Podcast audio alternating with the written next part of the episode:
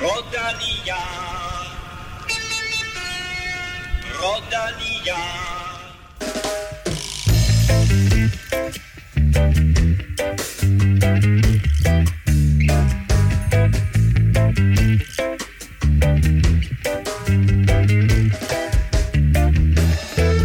Efter lang, lang, lang tids tørke, så kom der endelig igen gang i de danske ryttere. Vi fik i weekenden ikke bare én etape sejr, nej, vi fik to, og også Jakob Fuglsang på podiet i Schweiz rundt.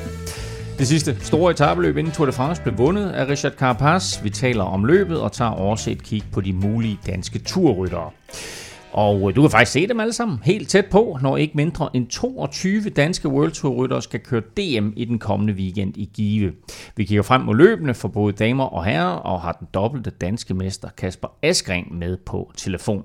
Og dermed velkommen til mine to faste telefondamer, Kim Plesner og øh, Stefan Djurhus. Kim, øh, det er jo ikke kun en Dannebrogs trøje, der køres om i weekenden i Give. Formentlig ikke, nej. Øh, landstræner Anders Lund, han har i hvert fald ikke udtaget de to sidste OL-pladser. Så øh, må ikke han godt lige vil se, se DM-formen an, inden han tager den endelige beslutning. Han har nok en idé, men... Øh, Hurtigstmand på Christian Vindersvej. ja, præcis. En markvej. Ja, en. Skiltespurt afgør, hvem der skal med til OL. Øh, Stefan, apropos skiltespurt, eller spurt det hele taget, god form, måske endda en mulig OL-kandidat, Andreas Kron, vinder en etape i Schweiz rundt. Det er den anden etape, han vinder i år. Øh, han har altså fået en vild start på karrieren, ham her. Det er, det er helt vildt. Altså, ja, som jeg kender ham, så var han en stærk rytter, som øh, var en rigtig klog cykelrytter, men det niveau, han er begyndt at, at vise nu, altså det er, det er hidtil øh, ukendt og, og verdensklasse niveau, så, så det, det, bliver, øh, det bliver helt vildt at, at følge Kron der, så han er, han er på vej til noget stort. Vi er også på vej til noget stort, nemlig en udsendelse, hvor vi skal omkring afslutningerne i både Belgien rundt, Slovenien rundt og Rut d'Occitan, hvor Magnus Kort altså vandt sidste etape. Ham har vi faktisk også med på telefon lige om lidt. Og hvis du vil være helt sikker på aldrig at gå glip af et afsnit, så husk at abonnere på Europa Podcast. Du finder os på Apple Podcast, SoundCloud, Spotify eller hvad der nu er din foretrukne øh, podcast-platform. På den måde, der får du automatisk en notifikation, altså hvis du abonnerer, du får en notifikation hver gang vi udgiver en ny episode. Tak til alle, der støtter på tier.dk. Vi trækker lod om en Velropa Cup lidt senere i udsendelsen, og så varmer vi op til sommerens store præmiepulje. Mere om det senere. Mit navn er Claus Elming. Du lytter til Velropa Podcast, præsenteret i samarbejde med Zetland og Otse fra Danske Spil. Velropa Podcast præsenteres i samarbejde med Otze fra Danske Licensspil. Husk, at man skal være minimum 18 år og spille med omtanke. Har du brug for hjælp til spilafhængighed, så kontakt Spillemyndighedens hjælpelinje Stop Spillet eller udluk dig via Rufus. I Route d'Occitane, der tidligere var kendt som Route de Syd, vandt spanske Antonio Pedrero fra Movistar løbet samlet, da han kørte solo på tredje etape. Men set med danske øjne, der fik løbet en perfekt afslutning, da Magnus Kort vandt fjerde og sidste etape, og vi har faktisk Magnus Kort med på telefon fra Girona lige nu. Magnus, øh, først og fremmest tillykke med den flotte sejr. Jo, mange tak. Mange tak. Fortæl lidt om, om afslutningen på etappen der. Vi har ikke rigtig uh, set uh, tv-billeder som sådan af det. Nej, det var øh, øh, en halvhård øh, stigning til sidst. Øh, ret stejl. Ujævn øh, de, de første par kilometer. Øh, jeg tror, det var 4 kilometer med, med 8,5 i snit. Men øh, det havde lidt, lidt flade plateauer i starten, og de sidste øh, 1,3 tror jeg steg med, med 13 i snit. Øh, så, øh, så der var lidt at, at tage når man, ramte den. Som jeg ser det, så du, du sidder der sammen med Brambilla, og, øh, og så, så kører du øh, fra ham. Øh, og, og som jeg også så, du skrev på, øh, tror du, Instagram, det er din første sejr på Lille Klinge. Ja, Jamen, jeg kom kun op til ham øh, til, til allersidst. Jeg tror, han var kørt øh, med en øh, 3-4 km øh, ret, tidligt på, på stigningen. Øh, var han stod af egentlig fra mig og Galopan. Øh, og, og der var en del øh, modvind i, i den første del af den, og, og den stejle, del var der så ikke så meget, meget vind. Uh, så jeg så puttede mig lidt bag øh, Galopan og, og var egentlig også på limit. Man, man kom stille og roligt lidt, lidt ovenpå, og, og sad og ventede på, på den sidste del, som, uh, som jeg vidste ville, uh, ville være rigtig, rigtig hård og, og tage lang tid, selvom at, jeg tænker, det, det, det går hurtigt sådan en, lidt over en kilometer, men, uh, men det tager så lang tid med, med 13 i snit. Men det er altså et par, par normale øh, bjergrytter, du sidder sammen med her, og øh, du kører fra dem, og du krydser stregen i fin stil, mens de kommer ind sådan øh, af vrikkende og, og, og helt smadret. Altså, det så meget overlegnet ud. Ja, men jeg vil sige, jeg tror også, jeg, jeg lagde mig lidt i, i skyggen der, så snart jeg lige havde, havde, havde fået armene op i luften og ned igen. Uh, ja, det var, det var en hård dag. Uh, det var det. Jeg, jeg tror, det har været til min fordel, at vi uh, har holdt på hele dagen og, og siddet ude i udbruddet, og, og de har nok uh, lige så langsomt fået, uh, fået kørt lidt, lidt trætte ben ind, ind i kroppen, og, og jeg havde heldigvis stadig noget tilbage at, at skyde med. Nu er der kørt de her to store opvarmningsløb, øh, Schweiz rundt og øh, Dauphiné. Øh, hvorfor er det, at du kører øh, Occitane? men jeg tror, det, det, er en, øh, det er egentlig mange ting øh, oven hinanden, tror jeg lidt. Øh, oprindeligt skulle jeg egentlig have været over at køre øh, Unbound øh, Gravel, det gamle øh, Dirty Kansas. Og, og det ligger simpelthen lige mellem Schweiz rundt og Dauphiné, øh, så derfor havde jeg det ikke på. Øhm, og senere hen kom jeg så op på øh, Romandiet, hvilket betød, at min forårspause blev, blev skubbet øh, 14 dage. Og så endte øh, holdet med at aflyse, at vi skulle køre gravel løb. Øhm, og så tror jeg, de tænkte, at det var fint nok egentlig, at jeg lige startede lidt senere med, med et mindre løb, så jeg stadig havde en, en, en fin uh, forårspause, uden at og sådan skulle, skulle stresse med at komme, komme tilbage i form. Så, så vi holdt fast i, uh, Occitana, og så fik jeg så Mont Ventoux øh, Channels med også øh, oveni i stedet for. Og det her, det er jo en, en sejr, der kommer på det helt rigtige tidspunkt. Hvor vigtig er den i forhold til udtalelsen til Tour de France? Jamen, det er vigtigt. Øh, jeg havde allerede vist øh, i specielt første etape, at jeg var godt kørende. Det var en, det var en hård etape, øh, hvor holdet, øh, de har egentlig arbejdet for mig på, på mange af etaperne, øh, hvor jeg blev nummer to. Øh, og anden etape var jo heldig med, med, med en punktering, men øh, det havde ellers øh, været en spændende etape også. Og, og så gjorde de igen indsats for mig på, på fjerde etape, så øh, jeg havde fuld opbakning allerede, og havde egentlig vist, at benene var, hvor de skulle være, men, øh, men det er rigtig fedt også at, at, at få en, en sejr med øh, ud af sådan en cykel, hvor man, øh, hvor man føler, at man er i god form. Øh, vi kan egentlig afsløre, nu afsløre vi lidt tidligt i vores udsendelse, at, øh, at Kasper Askren han senere siger, at det, det er dig, der er favorit til, til DM i, i Give på søndag.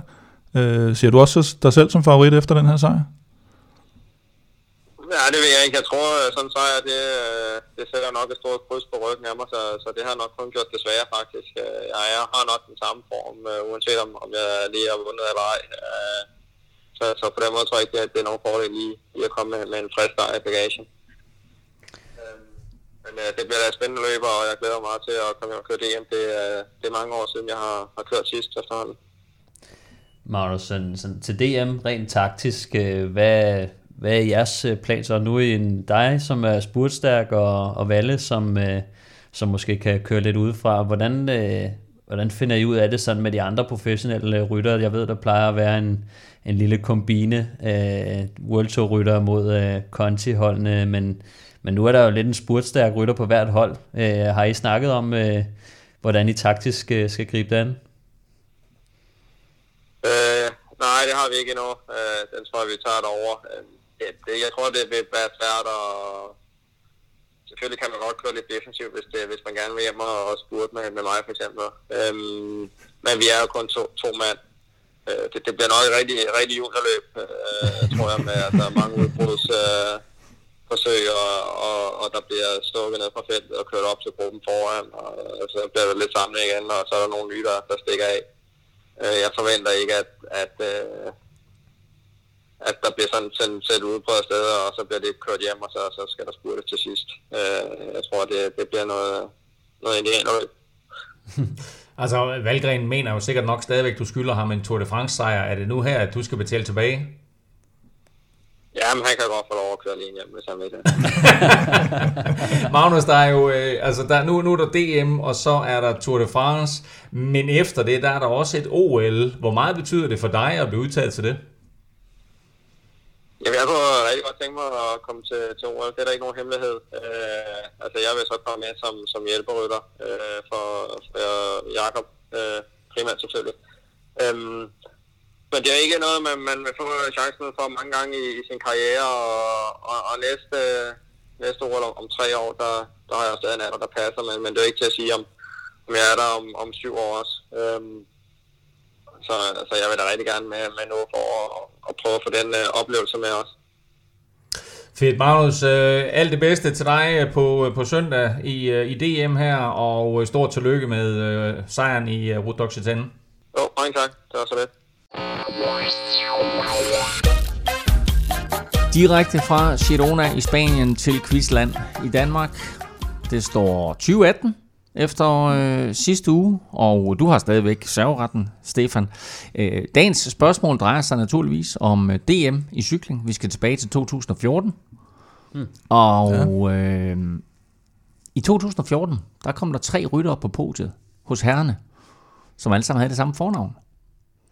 Jeg skal have den nøjagtige 1, 2 og 3. Hvem vandt, hvem fik sølv, og hvem fik bronze i 2014. Jeg kørte det løb. Du er nærmest med i løbet, det er det, så det nu, nu kommer der et... Uh... Og ved du hvad, der var kun 21 rytter, der gennemførte. No. Gennemførte du? Det var Gennemførte du? Nej, jeg, nu gider jeg ikke det mere. var det Fyn? Nej, jeg, jeg blev trukket ud. Jeg blev trukket ud lige Nå. på sidste omgang. Men spørgsmålet er, om du kan huske, hvordan podiet så ud. Det du har i hvert fald serveretten, så det er der, hvor mange point er der? Der, der er en per stykke, ikke? Nej, der er kun et point. Nej, det synes jeg også. Der er kun et point. Så øh, det kan være, at øh, det kan være, at vi skal gøre det sådan, at du skriver det ned, og så kan vi se, om Kim han også har den rigtige rækkefølge. Men, øh, jeg synes, vi skal gøre det sådan, at Stefan bare siger det, så siger jeg, om jeg har det samme. ja, præcis. Du kan også bare sige, that's correct. I har forstået spørgsmålet? Ja. Så har jeg kun én ting til jer to, og dig, der sidder og lytter med. Lad nu være med at google. Fantastisk.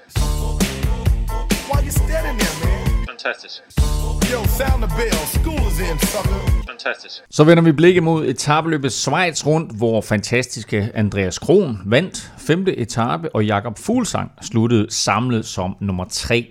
Sidstnævnte havde op til weekenden ambitioner om både etapesejr og den samlede sejr, men sådan gik det ikke. Måske især fordi han for anden gang i løbet, Kim, satte tid til, og en hel del af slagsen faktisk, på en enkelt start. Ja, det er ved at blive lidt en tendens, øh, hvor, hvor tidligere, så synes jeg, Fuglsang, han, øh, han excellerede lidt i, var det egentlig ikke en Schweiz rundt, tror jeg, start faktisk, hvor man synes, nu er han ved at være tilbage i det der enkeltstartsniveau, han havde tidligere. Øh, og det mest underlige ved den her var jo, at han havde vist de her fantastiske bjergben på, på den etape, hvor han kører sig op som nummer to i klassementet. Og den her enkeltstart starter med en stigning, hvor han så er, er det halvanden minut, han er bagefter, når han kommer op på toppen. Og det, det, det giver jo ikke sådan umiddelbart nogen mening i forhold til, at han kørte fra Uran på, i, i bjergene tidligere. Så øh, det virker nærmest som om, at det, det er sådan lidt forhekset, hans, hans enkeltstart. Og apropos Uran, så kørte han til gengæld urimelig stærkt på den her enkeltstart. Uh, øh, han kørte op på løbets samlede anden plads, og det gjorde han efter at have knust de andre på enkeltstarten her. Altså han kommer ind med 40 sekunder ned til nummer to, eller Philip. Ja, og, og vi havde jo egentlig regnet med, at Alaphilippe var, var favoritten, men altså, jeg tror, at Rigoberto Urán, han, han kører faktisk gode enkeltstarter, når man kigger på, øh, på hans tidligere resultater, og han er ved at finde formen, så ja, egentlig så var, der, så var det lagt, jeg tror, det var lidt overraskende, at han vinder så overlænt, men noget af det, som jeg også havde kigget lidt på, det var, at at øh, det setup, han valgte, som jeg også sagde inden da, at han kører med, med fuld øh, enkeltstart setup, øh, pladehjul og, øh, og så en almindelig øh, høj profil foran. Der var altså mange, for eksempel Alaphilippe, han kørte på en almindelig cykel, øh, og, og det, det koster altså meget, øh, specielt, man kan sige, der er et, et lille indløb til, til, til bjerget, og så hele nedkørselen, som mm. ikke var så teknisk i starten.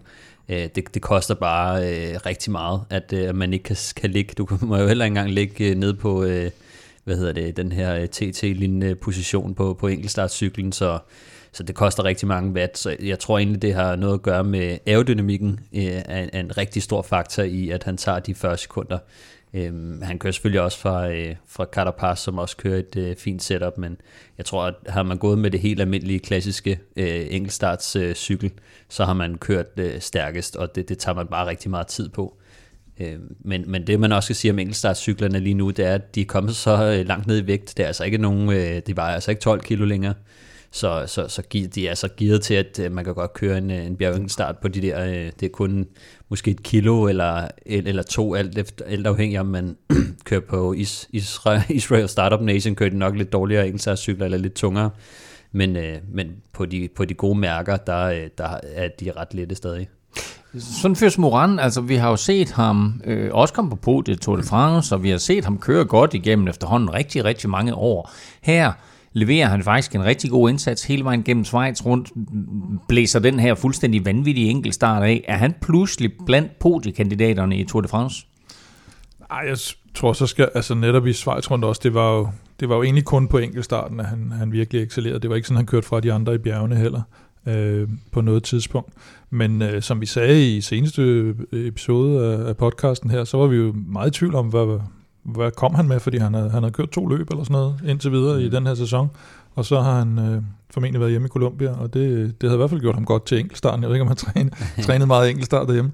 Men jeg vil også sige, med, med, med de to slovenere, og så et, øh, et Ineos-hold øh, med, med 3-4 kaptajner i hvert fald, ikke? Der, der bliver podiet svært. Men øh, en top 5 er han jo sådan set altid lidt i spil til, ikke? Og, og top 10 er nærmest givet, hvis ikke han får, hvis ikke han får defekt eller et eller andet uheld. Som sagt, så blev øh, Alaphilippe nummer to på den her enkeltstart, og han lå øh, efter etappen nummer tre samlet, øh, altså inden, øh, inden, inden søndagens øh, sidste afgørende øh, etape, men den mødte han faktisk aldrig op til. Nej, øh, den, øh, den, den gad han ikke køre. Nej, øh, det blev meldt ud. Jeg tror, det første, man så til det, det var, det var faktisk Patrick Lefebvre. Han har sådan en klumme i, i uh, Head, News, øh, uh, Het Newsblad i Belgien, og der, der afslører han som regel alle mulige ting. det, det, det, det, det er deres pressetjeneste. Og, øh, og han sagde, jamen han, øh, han tager hjem fra Schweiz rundt, fordi han skal være far om øh, mandag. Og øh, jeg så også i dag, at han var blevet far til, var det Nino, tror jeg, at, øh, Nå, at sønnen skulle hedde, tror jeg det var. Og, øh, og, og så kørte han enkelt. Som ligner Tony Galpang utrolig meget. det er godt, den ikke kommer på fransk, den her podcast, tror jeg. Øh, nej, og, og, og, hvad hedder det? Så, så han tog lige enkeltstarten med, og det er jo selvfølgelig også øh, fornuftigt, for som Stefan sagde, han var en af favoritterne, så hvis han lige kunne have taget en etape der, så var, så var det jo næsten dumt at lade den ligge. Men, øh, men øh, og så, så skibede han lige søndagens etape, så og tog hjem. Og det betyder så også, at, at Fuglsang øh, kravlede op der på, på tredjepladsen. Æh, hvordan kan vi komme tilbage til lige om lidt? Fordi øh, søndagens afsluttende 160 km øh, indeholdt tre bjerge og samlet over 3500 højdemeter. Øh, inden etappen, der førte Carapaz med 17 sekunder ned til Uran, så der var lagt op til kamp mellem de her øh, to sydamerikanere på, øh, på det, vi kaldte løbets kongeetappe. Ja, og, og det, på den sidste stigning kunne man godt se øh, duellen, at øh, Rigoberto Urán, han prøvede simpelthen at, at sætte tempo på, men, øh, men Carapaz, han sad øh, fast i, i hjulet hele vejen, men han kørte stærkt, Urán kunne man godt se, men da han så kunne se, at han ikke kunne ryste øh, Carapaz, så, øh, så, så sænkede tempoet lidt og blev en taktisk affære, og det udnyttede øh, Woods og, øh, og Gino Mater så til at, til at køre væk, og, og så blev det sådan lidt en, en mudret affære, hvor at man kunne se, at Jakob gerne ville gå lidt efter etappesejren, men så var Schachmann også sat, og så øjnede han lige pludselig tredjepladsen, og så begyndte han at køre for den, og øh, ja, så, så, så, øh, så var det kun lige Woods og Gino Meta, der, der kunne slippe afsted. Jakob Fuglsang var lidt bitter, da han kom i mål øh, over, at det blev kørt på den måde, det gjorde, fordi øh, de her to rytter, de, øh, de slap afsted. Øh, Gino Meter øh, vinder etappen, øh, endnu en svejtisk sejr i Schweiz rundt, og han var jo lykkelig, øh, og også øh, på en eller anden måde en, en, en vild sæson, han har gang i, efter vi jo talte om ham meget i forbindelse med, med den der overhaling på målstregen af, af Primoz Roglic, mm. så har han vundet to sejre siden, og den her var måske nok den største i hans karriere indtil videre. Øh, men Jakob ville gerne have haft mulighed for at køre om etappesejren. Det lykkedes ikke, fordi der ikke rigtig var enighed i gruppen om at hente de her to, der lå ude foran. Til gengæld på den sidste stigning, så ryger Maximilian Schachmann lidt i problemer, og det benytter Fuglsang sig til trods mm. alt at give den gas, og, øh, og han kunne skimpe podiet på det der tidspunkt.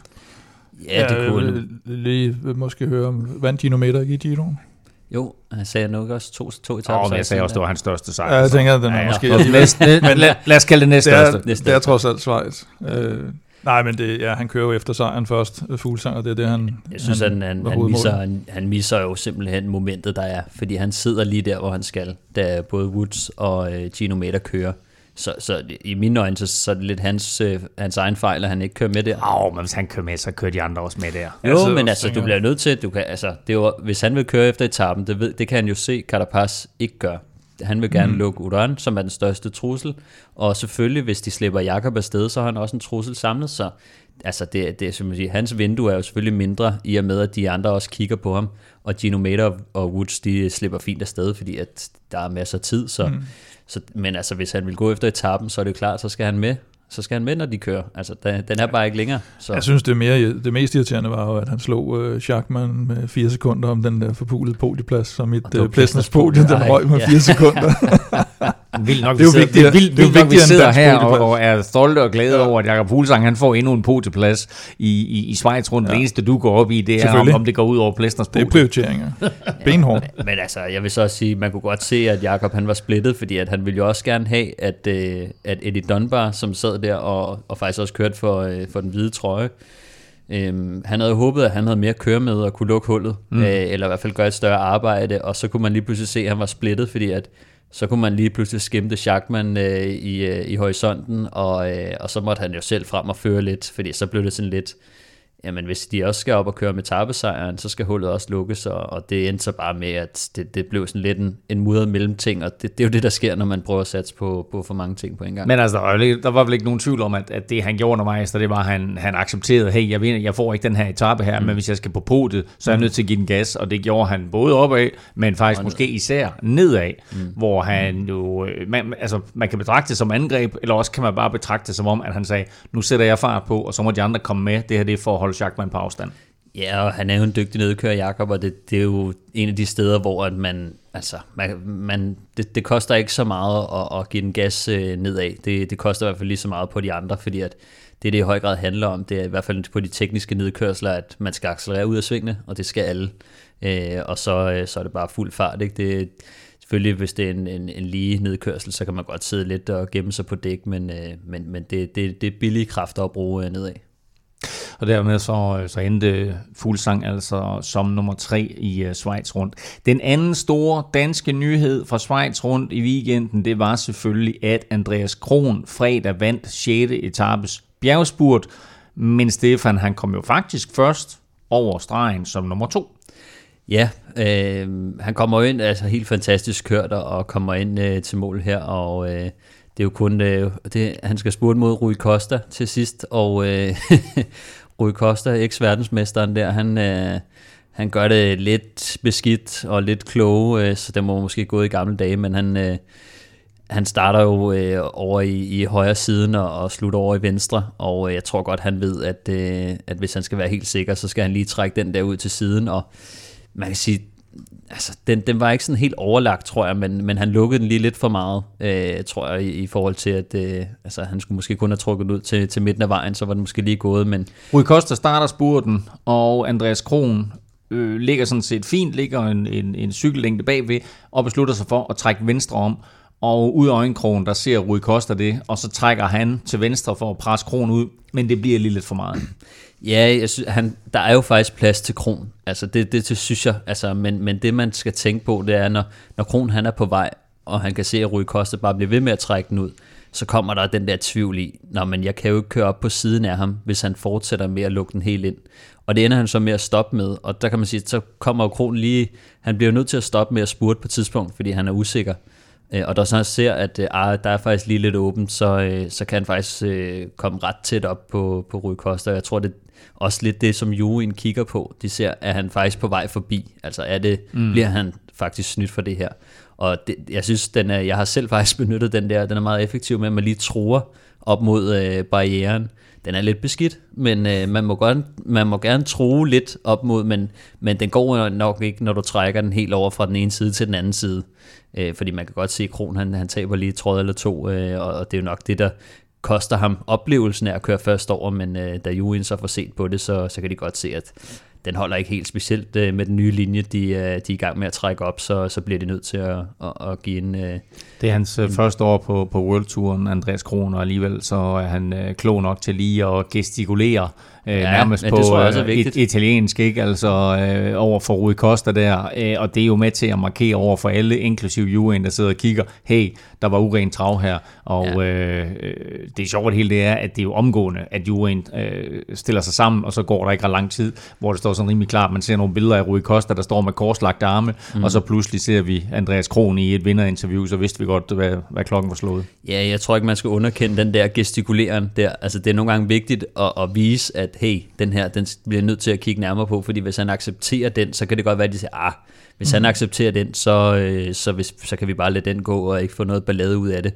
Men i det, han, han viser sin utilfredshed, men det, det, så det, det synes jeg er, er rigtigt gjort af Kroner, og virkelig have den af for den øh, modenhed og stil, han, han har, hvor han, han faktisk ikke går ind og sviner ham til. Altså man kan forestille sig, at man kommer ind, og, og man har været tæt på at vinde øh, karrierens største sejr, øh, og så... Øh, og så, så bliver man på en eller anden måde snydt, ikke? Så, og, og at han ikke går ind og sviner Rui Costa til, øh, fordi at det var heller ikke sådan, at Rui Costa han, øh, han tog særlig meget føringsarbejde eller noget. Han havde Nå, det plejer han ellers jo. Nå, men, ej, jeg vil sige, at han havde også en mand ude ikke, øh, ja. tidligere, som han kunne sidde og nyde godt af, men, øh, men det, det, det er ikke en fed følelse. Jeg synes bare, at hatten af for, at Kron han, øh, han tager det på den måde, han gør, fordi han, han siger faktisk ikke noget. Han siger jo bare, at jeg synes, vi starter den over i den ene side og ender i den anden side. Og det er jo det helt rigtige svar. Altså mm. der, der påpeger han jo netop det, som man ikke må, uden at sige øh, andre ting. Øh, og det, det er sgu bare, øh, det er bare kron i en, i en nødskal, det der, det, det er klasse. Han fik ikke lov til at opleve euforien ved at køre først over stregen, men han fik trods alt lov til at opleve at stå der i Schweiz rundt, øh, inde på podiet og blive hyldet som øh, vinder af etappen, hans anden i år. Hvad var det, han vandt? Var det Katalonien? Katalonien rundt. Katalonien rundt, han vandt en etape i også. Richard Carapaz vinder Schweiz rundt. Det gør han foran Rigoberto Urán, og så altså med Jakob Fuglsang på tredjepladsen. I jo et tredje gang, at øh, Fuglen kommer på podiet i Schweiz rundt. Jeg er medlem, fordi Zetland udfordrer mig, kommer med nogle nye vinkler på tingene. Jeg synes, at det er vigtigt, at man også øh, betaler for at, at få noget ordentlig journalistik. Den her lille jingle har du hørt før. Den er fra Zetland, som er Danmarks hurtigst voksende nyhedsapp. Over 24.000 danskere har allerede prøvet Zetland, og her på Velropa er vi da lidt stolte over at have smidt lidt hashtag Velropa-effekt ud over det. Rigtig mange. En relativt stor del af dem faktisk. Rigtig mange veleuropæere har allerede øh, prøvet Zetland. Øh, med Zetland der får du det helt store nyhedsoverblik serveret i et lækkert format, enten på tekst eller leveret lige ind i dine øregange, og det koster dig faktisk kun 50 kroner for to måneder. Så har du ikke stiftet bekendtskab med Danmarks fedeste nyhedsapp, vil du prøve dem igen, eller vil du bare støtte Velropa Podcast, så hop ind på zland.dk-velropa. Og Kim, lige nu, der er der en historie, der overskygger alle andre. Ja, der er jo nok ikke, det er jo nok ikke gået nogens næse forbi, at, øh, at Christian Eriksen han faldt om ind i, i parken i lørdags. Og, øh, og jeg tror, der altså, det kan man jo se på den mediedækning, der er i hvert fald, at, at uh, nogen føler måske, at man, tramper lidt rundt i det samme, men jeg tror også, at det er fordi både spillerne, kunne man se i nogle interviews i dag, og så også andre har haft et behov for ligesom at finde ud af, hvad fanden var det egentlig, der skete, fordi det var så uvirkeligt og mærkeligt. At, øh, og der er det mange gange rart måske at få nogle forskellige versioner af det, som Zetland har gjort. Mm. Mange af deres skribenter har, har skrevet om forskellige ting, som man, som man så kan bruge. Nogle vælger jo selv at skrive, og andre de, de læser nogle ting, og der, der synes jeg, det har været fint. Og også den måde, de gør det på, er jo sådan, skal vi kalde det sober? Bestemt. Skal vi kalde det det? Ja, ja nå, men det er det, og, og øh, jeg var selv på stadion øh, og overvejede det her, øh, og jeg har lyttet til historien fra øh, Zetland, og den sætter altså meget godt ord på mange af de ting, som, øh, som vi alle sammen oplevede derinde. Og starten på den her artikel, som man også kan høre i lydform, øh, begynder med en ting, som jeg lagde mærke til os. Nemlig, at alle spillerne har forladt banen, der ligger bolden stadigvæk i den ene ende, sådan lige i nærheden af straffesparksfeltet. Jeg kiggede på det, og så tænkte jeg, wow, hvor er det vildt, ikke? Den der, der, der, der, lig, der ligger bolden, ikke? Altså, du ved, uh, bolden, der normalt er, er det vigtigste objekt ja, ja. i en fodboldkamp, ikke? Den er fuldstændig ligegyldig i den her sammenhæng her. Uh, det var et, et, et øjeblik, som uh, et øjeblik, der var et par timer, hvor vi alle sammen var i chok, uh, og så ja. som heldigvis uh, jo, jo fik en, en lykkelig udgang. Lyt til den historie, lyt til alle de andre fede historier inde på øh, Zetland. Det er altså perfekt, når du sidder på cyklen, eller du slår græs, eller du nu her i det gode vejr skal på stranden, eller hvor du nu end lytter til musik eller podcast normalt. Hop ind på zetland.dk, skråstreg Europa, så kan du prøve Zetland i to måneder. for kun 50 kroner.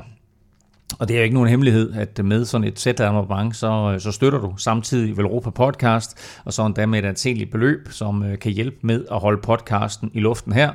Så hjælp Zetland, hjælp dig selv og hjælp os. Gå ind på Zetland med Z, velropa zetland.dk-velropa og prøv Zetland nu for bare 50 kroner for to måneder. Og så skal vi lige lynhurtigt videre øh, omkring øh, tre, ikke færre end tre andre løb, øh, som der er kørt i den øh, seneste uge her, og vi lægger ud med Belgien rundt. Det blev vundet af Remco Evenepoel, i øvrigt for øh, tredje år i træk, men øh, den helt store historie er vel nok, at Mark Cavendish vandt søndagens afsluttende etape. Tour de France, here we come ja, jeg, jeg så det der sejrsinterview med ham også, hvor, hvor man, man, kan bare, man kan bare se så stor forskel på, når han har vundet, og han ikke har vundet. Han er som en, ja, en lille klart. dreng, når han har vundet et cykelløb, ikke? Og, og, og, og sidder og pjatter og det der, og, og, og så sagde han det der, jamen det der med, altså både det med øh, de mange Tour de France sejre og, og Eddie Merckx rekorden der, det, det var jo slet ikke noget, han havde tænkt på. Det er jo bare noget, pressen har spekuleret i. Og det med, om han skulle til Tour de France og noget, det er slet ikke noget, han heller har. Det er bare pressen, der har. Så det i virkeligheden, så er det bare noget... Men, øh, men den måde, han sagde det sidste på, det var sådan noget med, ja, men lad os nu se med Bennets knæ, inden der bliver taget en beslutning, og så kom der sådan et lille drengesmil, ikke du ved? Sådan. Jo, altså, men, men han sagde så også, det skal siges, han sagde jo det der med, at altså, vi har jo den forsvarende grønne trøje i truppen, og vi, eller på holdet, og, og det er klart, lad os se, hvad der sker med ham, og hvis han er, er frisk, så skal han selvfølgelig med til Tour de France, men man kan jo ikke lade være med at tænke, lidt over hele den her situation med, med, med transfer, at, at han ikke fortsætter på holdet og sådan noget, og Cavendish så kommer tilbage, og det vil være en god, øh, en god gimmick, øh, og en af, en af drengene, der kommer med ja, til turen. Men... Og, og, og, og har bevist nu jo, at, at sportsligt vil det også være retfærdigt. Ja, jeg vil sige, Eller berettiget. Den spurt, måske. og som han også faktisk selv påtaler, at øh, det er nærmest et stærkere sprintfelt end, øh, end i Tour de France, fordi der er så mange... Øh, hvad hedder det, bjergrytter, klassementsrytter og specialister mm. med til nogle forskellige ting. Øh, han slår jo alligevel, altså Caleb Ewan med, Tim Malier, som har vundet rigtig mange, Pascal Ackermann, Dylan Kronevæggen, som godt nok øh, havde lidt gearproblemer. Han, øh, han spolede, altså, han spolede mm. godt rundt i... Men altså, det, det er et stærkt felt, og øh, han går ind og vinder den der i, i en lang spurt også. Det er jo heller ikke en klassisk Cavendish-spurt, hvor han øh, kan sidde på dæk af, af Greibel ja. i 200 meter, og så gå forbi til sidst. Det var sådan en, øh, han kører den ene side til Malier, som er specialist i at køre de lange spurter i den anden side. Ikke?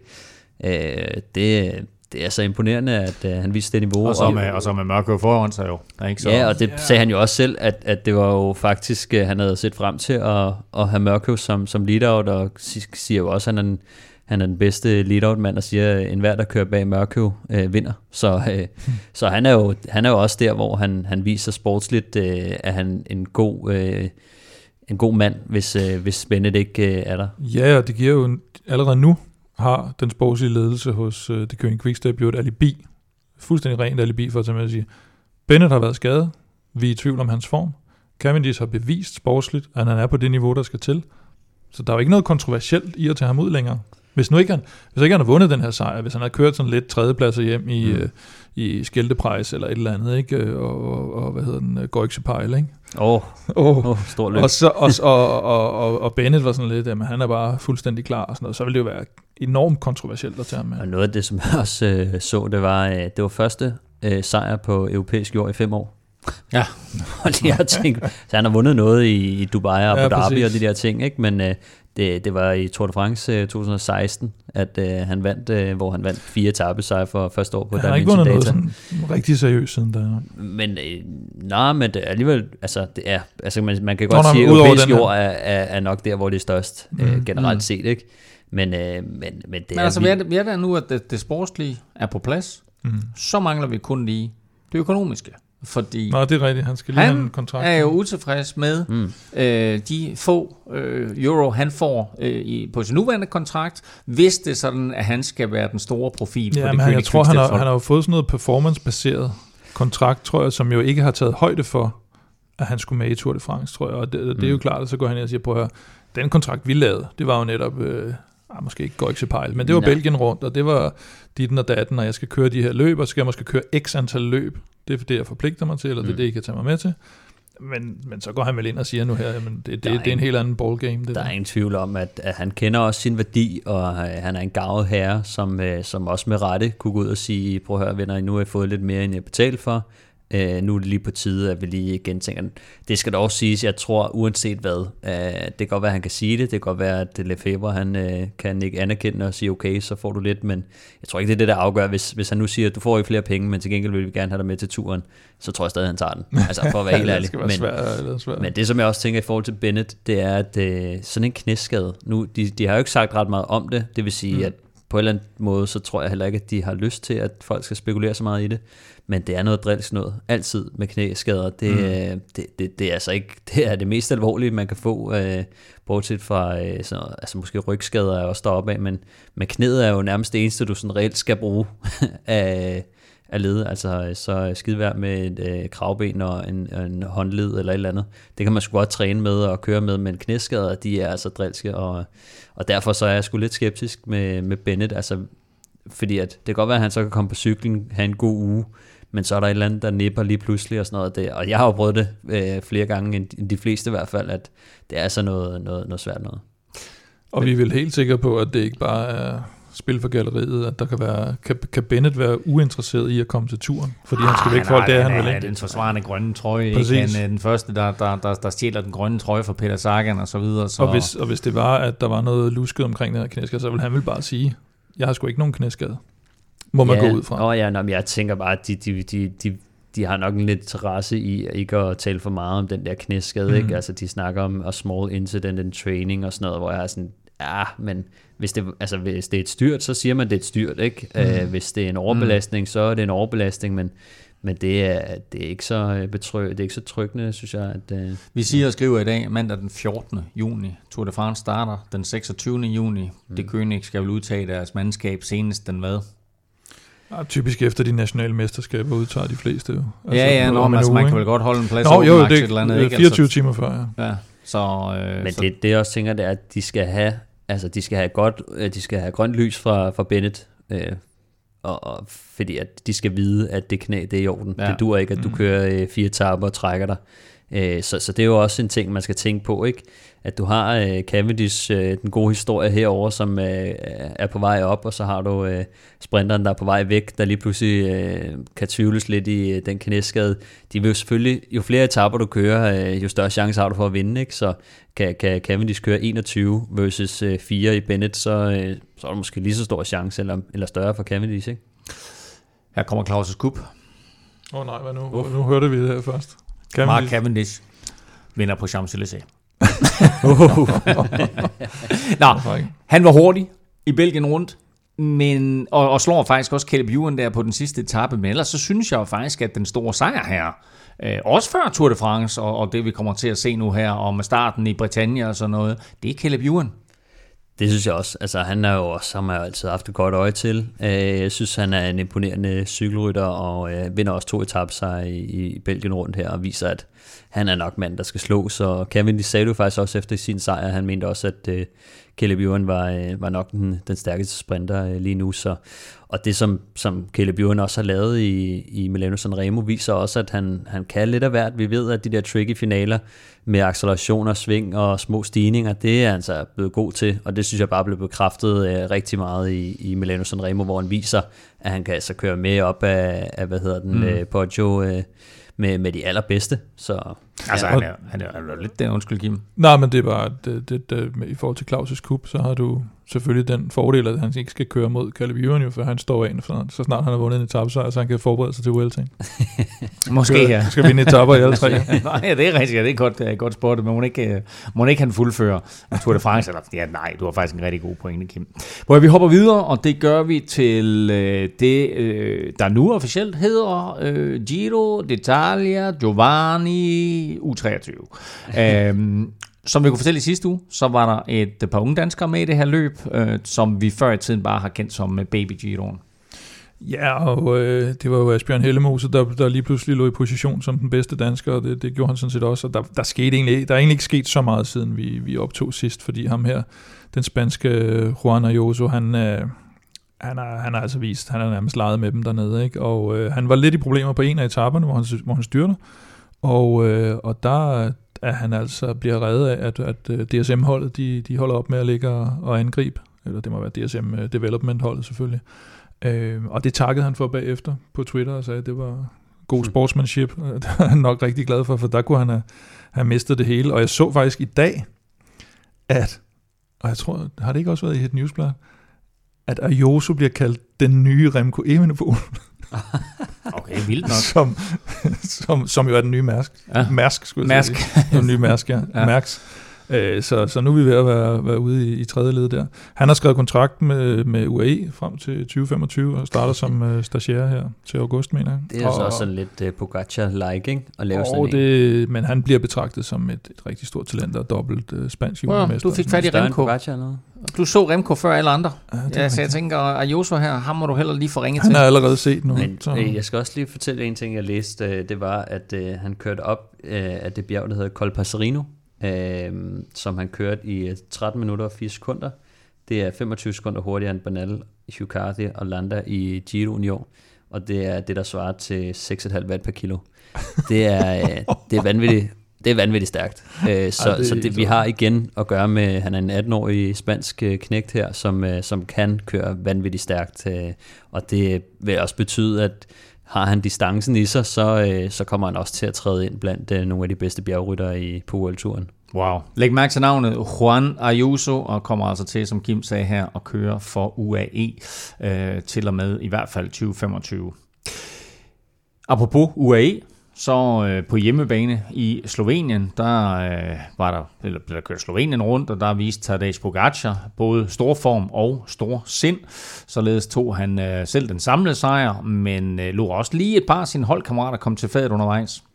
Ja, i hvert fald på, på den sidste etape der, der, øh, der kom de øh, ind øh, rimelig tungt på det. De havde, øh, Pogacar sad med øh, to holdkammerater, Diego Ulisi og Rafael Maika, og så havde de lige øh, Matteo Sobrero med fra, fra Astana, og øh, der, der fulgtes de lidt øh, op til toppen, og, og man kunne godt se, at øh, altså må ikke, at øh, Pogacar kunne have, kunne have trådt pedalen ned på, på den sidste stigning der og kørt væk, men, men han ventede i hvert fald og tog lidt føringer, og så var der ellers lagt op til, øh, til Diego Lisi, der, der i, i sikker øh, stil vandt den øh, etape deroppe på Pogacar, tror jeg også lige noget at komme forbi uh, Sobrero og blive, blive toer på etappen.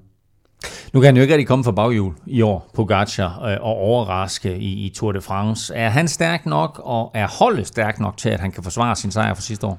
Han er i hvert fald stærk nok, og jeg har, jeg har tvivlet lidt i løbet af, af foråret på, på holdet, fordi det på, på grund af de typer, der ligesom er netop Ulysses Maika og sådan nogen, øh, og Brandon McNulty, der har været lidt svingende, og, og måske mentalt har fået lidt hug i forhold til, at han lige pludselig skulle køre sig stilling som, som klassementsrytter og faldt lidt igennem.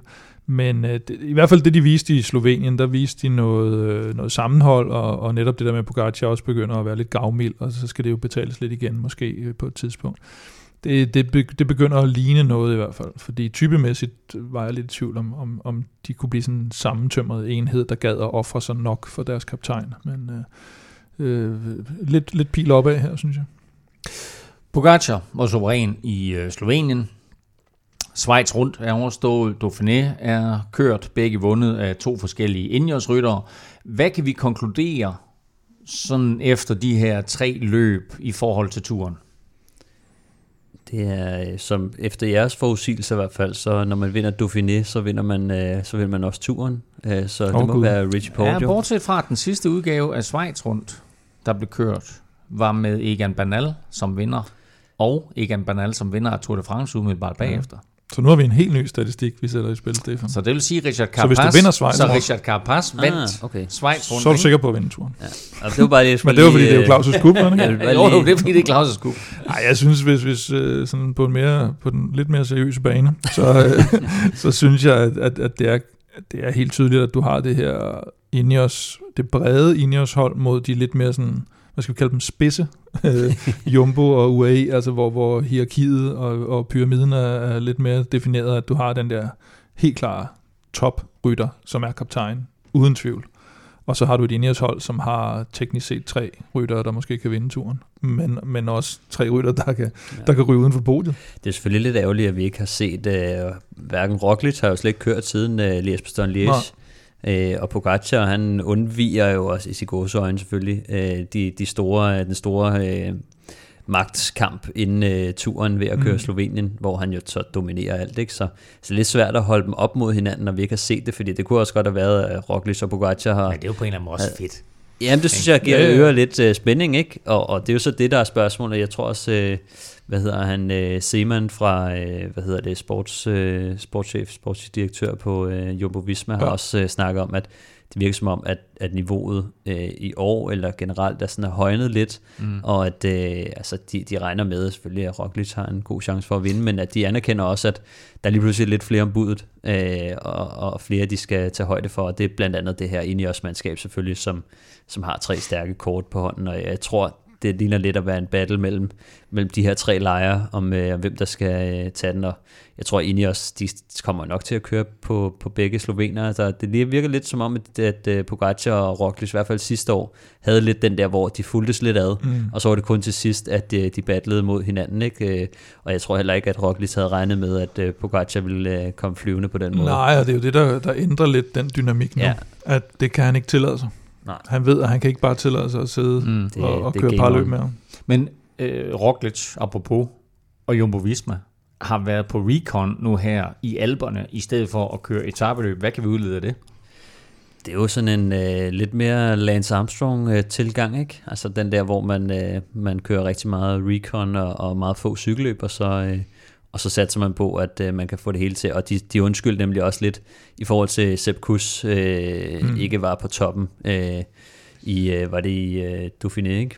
Øhm, at, at de siger, jamen altså, han, han er jo ved at bygge sig op til turen, så Mm. Øh, der mangler selvfølgelig lige de sidste procenter og sådan noget, men de regner med, at, at alle er topklar til det. Så altså man kan sige, det, det, det fungerer jo nogle gange øh, bedre for nogen at, at tage på højdetræningslejr og, og, og fintune formen og kunne, kunne restituere ordentligt mellem alle de her blokke, men der er også nogen, der har svært ved at give sig så meget til træning og, være så disciplineret, at de bliver nødt til at blive kastet ud i noget cykelløb, hvor man bliver presset lidt mere, end, end hvad man faktisk kan til, til træning. Jeg tror, en af de første sådan i nyere tid, man så lave det der, det var jo Quintana, som netop efter Liège, mener jeg, så altså tog han hjem. Og så så man ham ikke før, før Tour de France. Mm. Øh, tog hjem til Colombia selvfølgelig. Øh, så det er en lidt spændende øh, ting at se med Roglic der, som jo plejer at køre de der... U- eller han har jo snart vundet så mange af de der... Der er jo heller ikke nogen grund til, at han kører dem mere.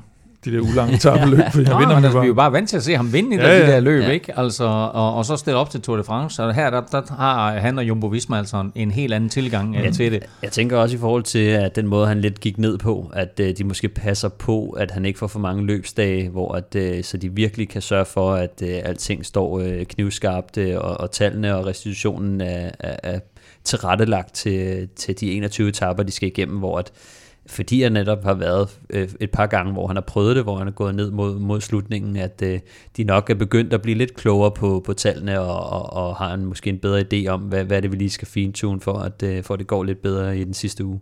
Et det, og to, så var der jo øh, lidt ryster frem om sidste år efter den der enkeltstart, at UAE og Pogacar simpelthen bare var bedre forberedt på den. Det var de end. End, end Jumbo Visma og, og Roglic var. Øh, og der må man sige, der tager de ud, altså ud og laver recon nu her, og sørger for at få skrevet ned og få taget ja. noter og køre ruterne igennem og så videre, så, så de er topklar. Øh, nu har han været så tæt på Roglic et par gange her, så nu, nu tager de altså en helt anden tilgang til det i år, end de plejer. Vi talte med Kort tidligere, og vi talte jo også om Kort i sidste uge, og hans muligheder for at komme med til turen. Øh, lad os lige tage et kig på danskerne i forhold til Tour de France, og se øh, og få jeres bud på, hvem og hvor mange øh, danske ryttere, der kommer med i årets Tour de France. Altså nu taler vi om, om Jumbo Visma her, og der ved vi jo allerede nu, at øh, Jonas Vingegaard kommer med. Vi ved også, at Astana øh, har Jakob Fuglsang med. Øh, vi ved, at det kønne Quickstep tager Kasper Askren med, og formodentlig jo Michael Mørkøv. Øh, Ja, man kan sige, Vingegaard er jo egentlig den eneste, der helt officielt er udtaget. Præcis. Det er ikke, det, Præcis. det, er ikke sådan, vi tror, at Jakob Fuglsang ikke kommer med til, men, men Jumbo de udtog jo holdet, jeg ved ikke, for 100 år siden, mm. og så røg Dumoulin ud, og, og Jonas Vingegaard kom ind. Så, Men- altså, men, øh, men, jamen, så lad os bare gennemgå dem. Altså, nu, har jeg, nu har jeg faktisk allerede sendt uh, Askren og Mørkøv til, uh, til Tour de France, Ja, men lad os, det- tage, lad os tage Team DSM. Øh, der er tre danskere. Søren Krav, Asbjørn Krav og Kasper P. Jo, men jeg vil sige Jonas Gregor. Jeg synes, jeg så et interview med Jonas Gregor i løbet af, af Schweiz rundt, der virkede det næsten som om, at han var, altså han var sådan lidt sur over, at han ikke fik lov at køre den måde, altså at han ikke fik lov at vise sig frem på den måde, han godt ville vise sig frem som hjælperytter, og det kunne godt tyde på, at han godt ville sætte sig lidt i scenen til en plads til Tour de France. Og Astana har ikke før, at øh, Lutsenko og Isagire begyndte at, at flyve i Dauphiné, har de jo ikke kørt ret godt. Og han er faktisk en, en rigtig god hjælperytter. Han er en hjælperytter, som for eksempel Jakob nok øh, ved, han kan stole på, som en af de få øh, i, på Astana. Omar Frejle tror jeg ikke, han har på fornemmelsen, han skal stole på. Det store Men, spørgsmålstegn ved, ved Jonas. Jeg, jeg synes, han har gjort det godt. Han gør et godt stykke arbejde. så også, han var lidt utilfreds. Jeg tror, det var Omar Frejle, der fik øh, jobbet om at køre... Mm. Øh, køre sidste, sidste mand, og så fucker det lidt op, og, og det er jo selvfølgelig et streg i regningen i forhold til, hvis, hvis Jakob skulle have noget at sige. Øhm, men, men jeg tror stadig, at de måske stiller lidt spørgsmålstegn ved, om han faktisk kan være der i, i de høje bjerge mm. på det allerhøjeste niveau. Han gør et godt stykke arbejde i, i, i Schweiz rundt, ikke? hvor meget vægter de så det, og, og så er det også det her med, de har nogle lidt større stjerner mm. signet, øh, og, og skal de så til at bringe... Øh, øh, Jonas Vingård, som langsomt er ved at køre sig op igennem fødekæden, skal mm. de så til at smække en øh, erfaren herre af, som bliver skidesur, øh, fordi de har stillet ham i udsigt. Øh, så det er også altså, det der med... Greg, Gregor, du sagde Vingegaard. Ja, nå, så er det. Ja. Oh, Gud. Nej, det er skift. Ja. Gregor selvfølgelig. Ja. Ja. Nej, nej, det er rigtigt, og det er også det, jeg, jeg tror, der gør, at han ikke kommer med, det er, at de kan ikke tillade sig at smide de her Frejle, eller Isagir, eller Luis Leon Sanchez, eller hvad fanden de hedder, alle de der toprytter, eller i hvert fald på papiret toprytter, de har. Ikke? Og, øh, så er det og så har de om han er reserve. Øh, det er jo også, det er jo også øh, et fint, øh, en fin gestus, og så mm. at sige, at, at øh, de siger til Gregor, øh, du skal lige holde dig klar, fordi at hvis der kommer et afbud, en skade, en styrt, øh, et eller andet, så... Øh, det er han jo vant til. Ja, så... det var ikke Gregor, der sidste år stod på, på startstregen et eller andet sted, og så blev kaldt til Giron. Nu skal jo, du lige... det var det. Ja. Ja. Så det, han, er, han er fleksibel, må ja. man sige. Lad os, lad os lige hoppe øh, til det kønne quickstep, fordi som sagt, jeg har allerede sendt øh, Kasper Askren og Michael Mørkøv afsted, men der er jo også Mikkel Honoré. Ja, han kører Giron, ikke? Så, så det, det, det ligger ikke i korten, at han skal, at han skal ind og køre noget. Altså i modsætning til Gregor, så, så er den helt udelukket, vil jeg sige. Ikke? Gregor er heller ikke sandsynlig, men der er en outside chance. Godt, jeg sætter lige et lille hak ved, ved dem her, som, øh, som vi siger 100% sikker på. Øh, DSM, øh, Søren Krav kan vi vel godt sige er 100% mm. sikker. Så har vi Asbjørn Krav og Kasper P. Ja, Kasper P. Øh, skrev, eller talte, jeg skrev jeg med for noget tid siden, ikke, hvor han, han tog rundt sammen med Case Bowl med, med lead-out-toget der til ham, og, og køre hele forberedelsen med ham. Og det gik rigtig godt sidste år, og der, jeg, kan ikke, jeg kan ikke se, øh, hvordan han ikke skulle kunne komme med på, på det, især på et DSM-hold, hvor alt er så planlagt. Mm. Øh, den fraviger de ikke den plan, medmindre der sker et eller andet øh, med sygdom eller noget. Og, og Kasper havde jo et øh, alvorligt styr, der var nede og så videre, og er han over det? Ja, han øh, røg jo tilbage der, netop da de tog på, øh, på højdetræningslejr i, uh, var det Sierra Nevada, eller hvor fanden var det, der, der var han ligesom klar igen, og, skulle, øh, og, og, og, var så klar til hele den her turforberedelse med. Og så var det faktisk uh, Case Bowl, der blev syg, da de så skulle køre deres første løb, mm. så der manglede de ligesom ham. Øh, men nu skulle det være. Og så har de Asbjørn Krav, som, øh, som er en af de få, der ikke kører DM jo, og som, som det, det, jeg kan ikke forestille mig, at han kommer med i turen. EF har Magnus Kort og Michael Valgren status på dem? Eller jeres formodning om dem? De kommer med begge to, gør ikke? Nå, øh, det er lige før Kort er mere sikker, men, men Valgren har, har, kørt, øh, har kørt godt. De har mange gode rytter til gengæld. Sige, det er også bare det, Kort har vist øh, stor form og vundet, ja. og han har tidligere vundet en etape i turen, så du ved, det, er, det vil være fjollet ikke at tage ham med. Ja, det Valgren er det sådan lidt mere... Jeg synes helt klart, at han har niveauet, jeg synes, han skal med, ingen tvivl om mm. det, men det er mere om, øh, hvordan holdet er strikket sammen øh, i forhold til etappesejr versus øh, klassement og så videre. Altså, men jeg synes helt klart, at han, han skal have en plads, og derfor ser jeg ham også, jeg, jeg, jeg vil se det som et chok, hvis han ikke kom med til turen. Så vi sætter et hak for dem begge to. Det synes jeg. Trek Sigafredo er jo det mandskab, der har flest danskere. Jeg nævner bare i flæng. Mads P., Niklas E., Alexander Kamp, Mathias Gjelmose og Jakob Eholm. Hvor mange af dem her forventer vi kommer med? Jeg vil sige halvanden. Uh, ja. Jeg tror, der er en halv chance for, at Niklas E. kommer med. Det yeah. overraskede sidste år, og han kørte lidt efter det nu her, og faldt ikke helt igennem, men, øh, og, og de har ikke så mange. Øh, så, så Mads P er 100%? Ja, Mads P er jo sådan nærmest forhåndsudtaget, ikke? Ja. Øh, og, øh, og ja, så ser jeg en halv chance. Jeg tror, jeg, altså, Kamp er jo virkelig, virkelig god form, men jeg tvivler på, at han kommer med Skelmose også.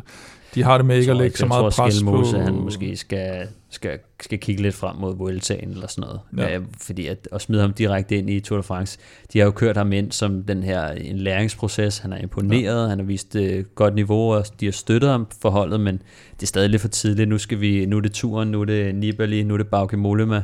Mm. Øh, de, har, øh, de har ikke brug for en, undskyld mig, en, en 20-årig knægt til at, at sidde og guide dem rundt i feltet. Det, det tror jeg godt, de kan klare selv. Mm. Altså, øh, der, der skal de måske have en, en mere erfaren her. Jeg tror, jeg tror helt sikkert, at Skelmose, hvis han lige får, får kørt Vueltaen, så tror jeg, at han har rigtig god chance for at komme med næste år, men Mm. det er måske lige en anelse for tidligt, også i forhold til det, det erfarne hold, de har. Mm. Øh, der er det måske ikke på tide at, at, at sådan smide en, Men- en ung ind for, for Men også i forhold til ikke at lægge for meget pres på Skelmo, så det, det er en af de, en af de ting, Kim Andersen han er, han er rigtig dygtig mm. Til, det er nemlig ikke at, at, at lægge for meget pres ned på rytterne. Øh, eller i hvert fald, at rytterne ikke føler, at de, de har det pres på sig. I nævnte lige kort Alexander Kamp. Niklas E. bliver nævnt som en, en uh, mulig kandidat også til at komme med. Hvor meget bliver der skælet til fra de her store internationale hold til, hvordan en rytter klarer sig i for eksempel nationale mesterskaber, hvis nu Alexander Kamp for eksempel vinder DM? Ikke så Ikke så meget, meget. faktisk. Nej. Nej, jeg, jeg tror også, det som jeg tror holdene tænker på meget på, nu kan man sige, Trek, de, øh, de kommer med Nibali og Mollema til at køre klassement, og så kommer de med Mads P. og Støjven til at spurte. Så de har ligesom valgt lejr. Der er ikke plads til, hvad hedder det, til, øh, til, til enkelte ryttere, der skal ud og søge heldet. De skal enten kunne køre opad, eller kunne spurte, eller være lead-outs. Så derfor så, så synes jeg, at det ser lidt problematisk ud for, for sådan en som kamp, selvom jeg synes, det ville være fedt, at han kom med, så passer han måske ikke ind i lead-out-toget, og han passer måske ikke rigtig ind i, i bjergtoget. Han har måske gode muligheder for at lave et resultat på en etape, men, men jeg tror bare ikke, det passer ind i, i de to grene, som, øh, som de satser Og der, på. er ikke, der er ikke plads til en, der bare lige skal have en fri rolle, formentlig, i sådan Nej, tur. det kunne jeg godt og, forestille og, mig. og, så kan man sige, det der med DM, øh, hvor meget, eller nationale mesterskaber generelt, det kan betyde noget, hvis du har en rytter, du er i tvivl om, og vedkommende så kører et super, øh, hvad ved jeg, fransk mesterskab i kuperet terræn, at han så bekræfter og siger, jeg er klar. Mm. Så øh, den tvivl, I har, om jeg lige var på vippen, den har så bekræftet her, det behøver I ikke, så jeg kan godt komme Et godt med. DM i kuperet terræn i Give, det tæller Det ikke er rigtigt. Jo, det kan det også godt gøre. øh, det kan det også godt gøre. Vi sætter et hak ved MSP øh, og holder de andre hen. Israel Startup Nation har en enkelt dansker, nemlig Mads Wirtz. Ja eller nej? Puha, jeg, øh, jeg, jeg tror lidt på ham. Det må jeg, det må jeg indrømme. Han uploadede også nogle billeder, af, han er oppe og køre i bjerge Ja, men på synes, han er, Instagram. Så. Vi har ikke talt ret meget om det, vi nævnte det lige kort i sidste uge, men han styrte jo her for 14 dage siden, øh, slog hovedet, blev faktisk konstateret hjernerystelse, men er kommet tilbage på cyklen og Mm. træner og viser også, som du siger, på de Ja, sociale jeg vil sige, medier. Hvis man har, hvis man har voldsom jernryst, så kører man vel ikke op i bjergene i hvert fald, tænker jeg. Det er næsten dumt at, at, at blive lidt svimmel af at køre med, ned. med hans sejr i, i Tirreno øh, Ja. i år, og, og har vist rigtig god form. Og, Og mange så- skader. På, Hvad? og mange skader på holdet. Ja, ja. Og så det der med Chris Froome, øh, altså hvor, hvor, hvor seriøst skal de lige pludselig gå efter klassement, det skal de jo ikke rigtigt. Nej. Så er der plads til, så åbner det lidt op for, for nogen som Mads Wirtz, og nogen, der skal ud og jagte etaper, ikke? Øh, Fordi at, okay, de har øh, Dan Martin, de har Woods, men hvor seriøse skal man være omkring dem i Dan forhold Martin til kører nok ikke klassement, når han kører klassement i Giroen. Og Greibel skal så måske have Rik Sabel med, ikke? Som, som leader-rytter, men mere skal han jo ikke have med. Og Nej, Mads, men og Mads skal også godt køre Wirtz skal godt køre lead-out, ja. det, det er han god til. Ja. Så vi, vi, øh, han kommer med. Team Bike Exchange har Christoffer Jul med, den burde være lige så sikker som ammen i kirken. Så kommer vi til Lotto Sudal, som jo har Andreas Kron. Og Kron Ja. ja. har lige vundet.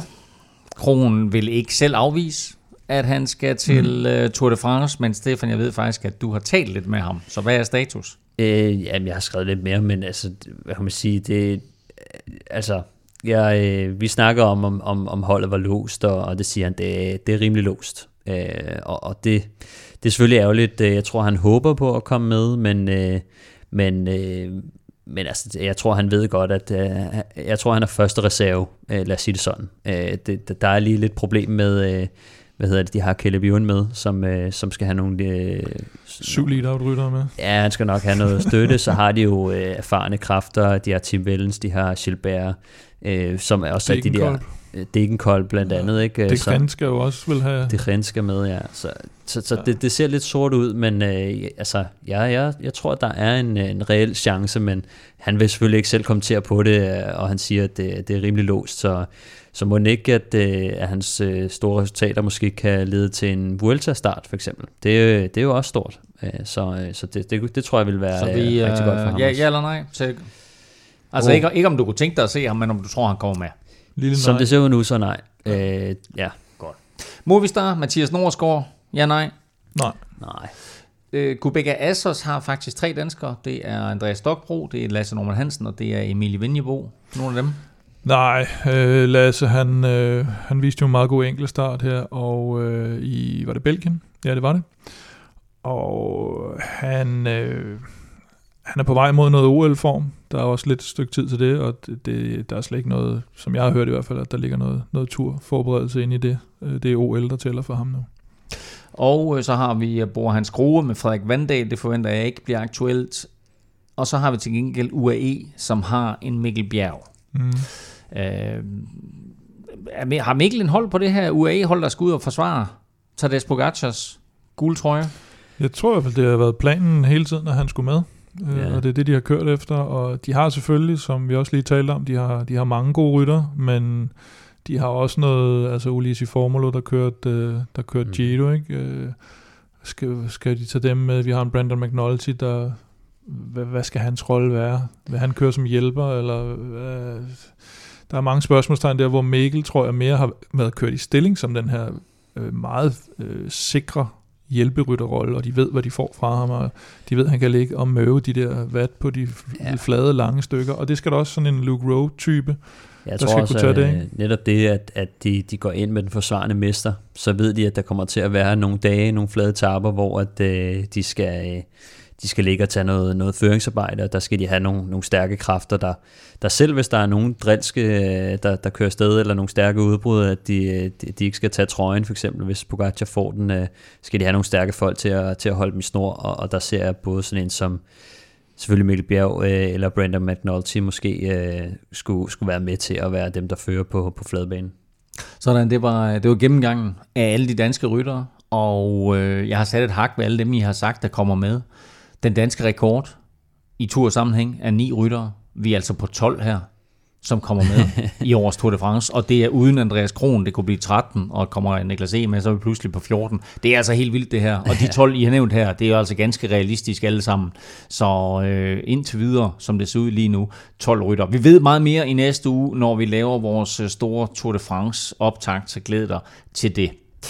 Vi skal også snart i gang med vores store sommerkonkurrence, og du kan stadigvæk nå at være med. Den foregår på tier.dk, hvor vi øh, har budt velkommen til fire nye siden sidst. Velkommen til, og naturligvis kæmpe stor tak til alle, der støtter. Husk, beløbet er valgfrit, og du donerer først, når vi udgiver en ny podcast. Og når du så donerer, så deltager du automatisk i lodtrækningen om vores nye Velropa Cup. Og så nu her, Kim, nogle super fede præmier, som vi har løftet sløret mm. lidt for, men øh, som vi for alvor kan fortælle om i næste uge. Ja, og der, der kommer jo de her, det her cykeltøjspræmier fra Velocio til omkring en 25-30.000 kroner. Øh, 29. juni faktisk, så ikke først til juli. Jeg tror, vi allerede... Øh, Ah, jeg får sagt sommer og Tour de France og sådan Ja, lidt. Så. ja, ja. 29. juni, godt. Det, det tror jeg den første, og så kører vi hen over hele juli måned og slutter omkring 1. august med, med, med nogle pakker til sådan en ja, 2500-3000 per gang, ikke? man lige kan få, få fingrene i. Så det er også værd at tage med. Ah, det, er det er da, det, rigtig er da, det er da noget af en præmie. Og så har vi jo lige, øh, så har vi jo lidt ekstra. Vi skal jo lige hylde øh, Jørgen i dag. Det er Jørgens fødselsdag i Det er dag. Jørgens fødselsdag. Og så, Jørgen Leth. så, så, er, er det Jørgen V? Jørgen V. Petersens Nej, fødselsdag? det er Jørgen lidt. Jørgen Lets fødselsdag. 84 Jamen, det- ja. øh, sommer. Ja. Still going strong. Og vi har jo sådan en øh, Jørgen Let Fausto Copy t-shirt på, øh, på lager. I- Ikke i pulterrummet mere, det er jo blevet tømt ja. efter flytningen her. Så, øh, så nu har vi en lille kasse. Godt. Jamen prøv det, øh, har, har du to af de der? Jeg har, det tror jeg, jeg har. Ja, godt. Fordi så synes jeg, så smider vi en med i puljen i dag, sådan så man vinder både en kop og en øh, Jørgen Let Fausto Koppe t-shirt i dag, og så gør vi det samme i næste uge, sådan så øh, melder dig på 10 vognen nu her, så er der altså en chance for, at du vinder en kop og en øh, Jørgen Let trøje i øh, t-shirt i næste uge. Stefan, vi skal have fundet dagens vinder af en kop og en t-shirt. Og en kop og en t-shirt, ja. Og en kop og en t-shirt. øhm, jamen, dagens vinder, det er JP Sode. og i øvrigt, Oh, og, og tillykke til JP så. det- det- det, det, det vender vi lige tilbage til. Det vender vi lige Det er tilbage til. simpelthen som Krons spurt. Det, det, blev ikke, det blev ikke sådan, han fik ikke lov at mærke. Jamen, vi tager den igen. Okay, okay, kom. Hvem er vinderen? Det er JP Sode. Overraskende. Super fedt. JP Sode. Mega fedt, du støtter. Kæmpe stor tillykke med din kop, og nu også en Jørgen Let øh, t-shirt. Hvad det er, det er en Fausto Copy t-shirt, øh, Jørgen Let. Øh, hvad er det, der står på? Der står sådan, Fausto Coppi var et fantastisk menneske. præcis. Men det, jeg ville sige, det var, at øh, i sidste uge, der havde vi jo øh, Tau Gegan Hart, øh, som vandt. Og der var noget med, at han skrev ind til dig, øh, og, øh, og, og fortalte, at han med stor glæde havde lyttet til Europa podcast, og hørt, at han var blevet udtrykket, men at han ikke hed noget helt så spændende som Tau Gegan Hart. Nej, Nej. det var øh, Thomas Hagengren. Det var Thomas- Hagengren. Ja, Det er stort set, det, øh, det, er, stort tæt, set det er samme. tæt på Tau Det Gegan øh. Så det var ikke Tau Gegenhardt, der ringede ind, Det var hverken Tage eller Tao. eller skrev ind. Eller skrev ind, eller noget som Nej. helst. Nej. Men uh, Thomas Hengren vandt i sidste uge, og så altså i dag JP Sode. Stort tillykke til jer begge to, og, øh, og tak for støtten. Øh, husk, at for alle vores lodtrækninger, der gør vi det jo på den måde, at for hver femmer, du donerer, der får du et lod i puljen, så jo større beløb, jo flere lodder, og dermed altså større chance for at vinde. Mange tak til øh, mange tak for støtten til alle, og tillykke til både Thomas og JP. I den kommende uge, de her, vi har nævnt det et par gange, der køres der DM. Mesterskabet afholdes i Give øh, i Midtjylland, og det er med ikke færre end 22 danske World Tour ryttere til start hos herrerne. Ja, det er, det er et helt enormt stærkt felt, og det er, normalt så har vi jo det her med, at der kommer sådan nogle små øh, delegationer af udenlandske ryttere, de kører måske nogle gange bare alene på et eller andet, øh, Francis de eller hvad det nu har været. Eller så er de måske to mand, og nu har vi så lige pludselig 22 udlandsprofessionelle, som ja, for Treks vedkommende er fem mand på holdet. Ikke? Så lige pludselig så har du altså et, et, et stort hold i feltet af, af udenlandske, hvor normalt der har det været de her danske kontinentalhold, eller, eller pro-kontinentalhold, hvad de nu har været, øh, der, har, der har kunnet mønstre sådan en ordentlig delegation, og, og dermed også nogle gange dominere på den måde, at de er stærke nok til at holde nogle ting samlet, for eksempel, hvis det er det, de, hvis det, er det, de vil. Og der, der kan det godt være, at, at også den dynamik, den bliver ændret lidt, øh, og den balance bliver ændret lidt, alt efter hvordan de kommer til at, at kunne arbejde sammen, de her, de her fra udlandet. Og det er kun øh, Vingegaard, Lasse Normand og Asbjørn Krav, der ikke er med. Altså af de 25 øh, World Tour rytter, vi har. Sådan, det er, noget af et felt. Øh, det er altså absolut værd at tage ud og se DM i Give i den kommende weekend. Der var sådan rimelig kuperet over i det område der, og øh, det, det starter og slutter i Give, men de skal også lige smutte omkring bakkerne i Vejle. Øh, Stefan, hvordan ser ruten ellers ud? Jamen altså først og fremmest, det, det er et langt løb, 223 km langt, hvor de starter i Give, så kører de lidt sydpå, hvor de skal ned og ramme sådan en tre lidt kuperet øh, omgang, hvor at de blandt andet rammer de legendariske bakker Blue Horse og Tørskin. Blue Horse.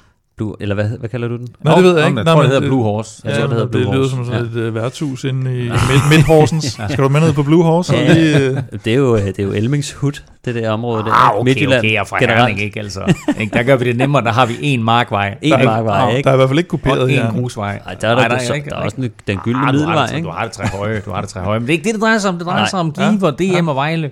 Ja. Øh, lidt sydpå, tre kuperede omgange, rimelig hårdt, så drejer de ind mod øh, Vejle, og øh, derinde skal de ind på øh, først og fremmest øh, Østengård øh, stigningen, som, øh, som er rimelig hård.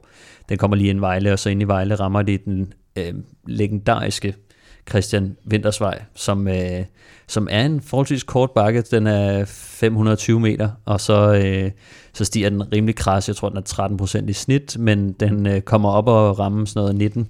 19 procent max står der nogle steder, andre steder står der 25 procent. Øh, så det er, det er sådan lidt, som man tager den, øh, men, øh, men det er en stejl, stejl øh, egner derinde. Øh, og så kører, de, øh, så kører de videre over og rammer et par, par andre bakker og kører tilbage mod, øh, mod Give, hvor de skal ramme, øh, øh, hvad hedder det, 8 omgange øh, af 10 km på sådan en, øh, ikke en, en, en kuperet rute som sådan, men en, en forholdsvis teknisk omgang.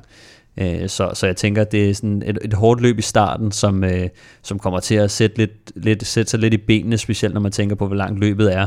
Øh, måske et løb, hvor der er mulighed for at, at åbne lidt udefra. Øh, men jeg, jeg tror også, at det handler for, øh, for kan man sige, før i tiden, så var det kontiholdene, blandt andet da jeg kørte, så kunne vi være øh, 14 mand på rival, øh, og så sidder der to øh, kviksteprytter, øh, mm. så, kan, så kan man godt tænke, de, de får lidt svært ved at, ved at klare sig mod 14 mand, men det de plejede at gøre var, at de, øh, de lavede jo sådan en lille kombine, hvor de aftalte, at øh, os øh, 10 øh, World Tour rytter, vi, øh, vi kører lige sidevind herover og så, så øh, for, sørger vi lige for, at øh, de fleste kontirytter bliver sat, og så kan vi sådan sidde, så er det en færre kamp bagefter. Mm.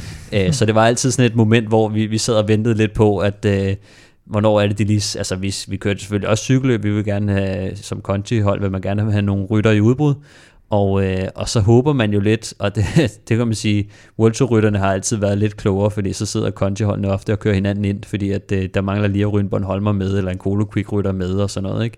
Men, øh, men generelt så vil man gerne, Conti-holdene, kan man sige, danskerne, øh, danskerne i danskerne, de øh, vil gerne... Øh, hvad hedder det, sætte World under pres, men nu er de så mange World at øh, jeg tror også, der kommer til at være lidt splid i det, og det kan være, at kontirytterne faktisk kan lure lidt på det, så jeg tror, det bliver et rigtig øh, spændende cykelløb, som, som Magnus også øh, kalder lidt... Øh, Øh, juneløb. Et lidt juneløb, Chubang, Chubang cykelløb, som man også siger, ikke? Øh, Indianerløb. Ja, så, øh, så det, men rigtig hårdt i starten og, og midt for, og så bliver det sådan lidt mere, så bliver lidt mere... Det bliver ekstremt afgørende, det der med, hvor meget udskilling der kommer til at ske på de første 100 km, fordi du er der en ordentlig bunke af der, som ligesom siger, okay, vi har ikke en chance. Vi, så er de bagud med 8 minutter, når du kommer ind på de sidste mm. områder. Så er de jo ude af spillet lige pludselig. Ja. Og så er, det, så er det jo ræs mellem de, de forreste stærke, men hvis, der, hvis, hvis hovedparten af feltet kommer med der, så er det lige pludselig et helt andet cykelløb. Ja, og det er igen sådan lidt, hvem er det, der skal tage ansvar? Uh, det, jeg kunne godt forestille mig sådan en som, nu har vi Valgren og Kort sammen, mm. og vi har Askren og Honoré og Mørkøv, så man kan godt forestille sig, at der måske sad en Valgren, Askren, uh, Honoré, uh, nogle af de her typer, som gerne vil prøve at sætte lidt pres på ind omkring Vejleområdet, hvor de kan slippe lidt af sted, og så se, hvem er det, der tager ansvar. Uh, Trek har fem rytter, hvis de kan finde ud af at køre sammen, så er det trods alt ja, det er også det, og det kan jo være, at Mads og, og Trek bliver nødt til at være dem, der, der siger, nu er det Eholm, Skelmose og Niklas E., der skal op og føre fra, øh, fra, fra Vejlag og hjem, ikke? For, for at se, om, øh, om de tror på Mads i en spurt. Mm. Den forsvarende mester, på både enkeltstarten og i linjeløbet. Det er ikke hvem som helst. Det er faktisk en af det professionelle felts allerstørste stjerner i 2021. Kim Plesner, Ja. Fik en snak med øh, Kasper Askren, blandt andet om at forsvare de rød-hvide farver.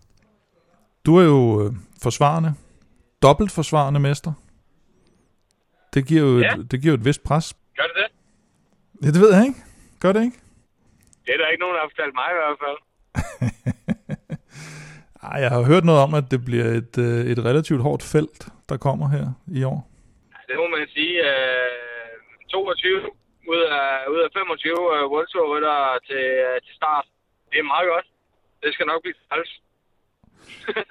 Men som altid, når det er, er rytter, der kommer hjem fra, fra udlandet, World Tour rytter, så er det jo sjældent, man har det der kæmpe store hold. Uh, I, er jo, I er jo et af de hold, der har flest danskere, kan man sige, og så Trek har også, uh, har også rigtig mange. Men hvordan ja. får man organiseret sådan noget? Altså, kan man, kan man få sig et lidt større hold, hvis man er lidt smart?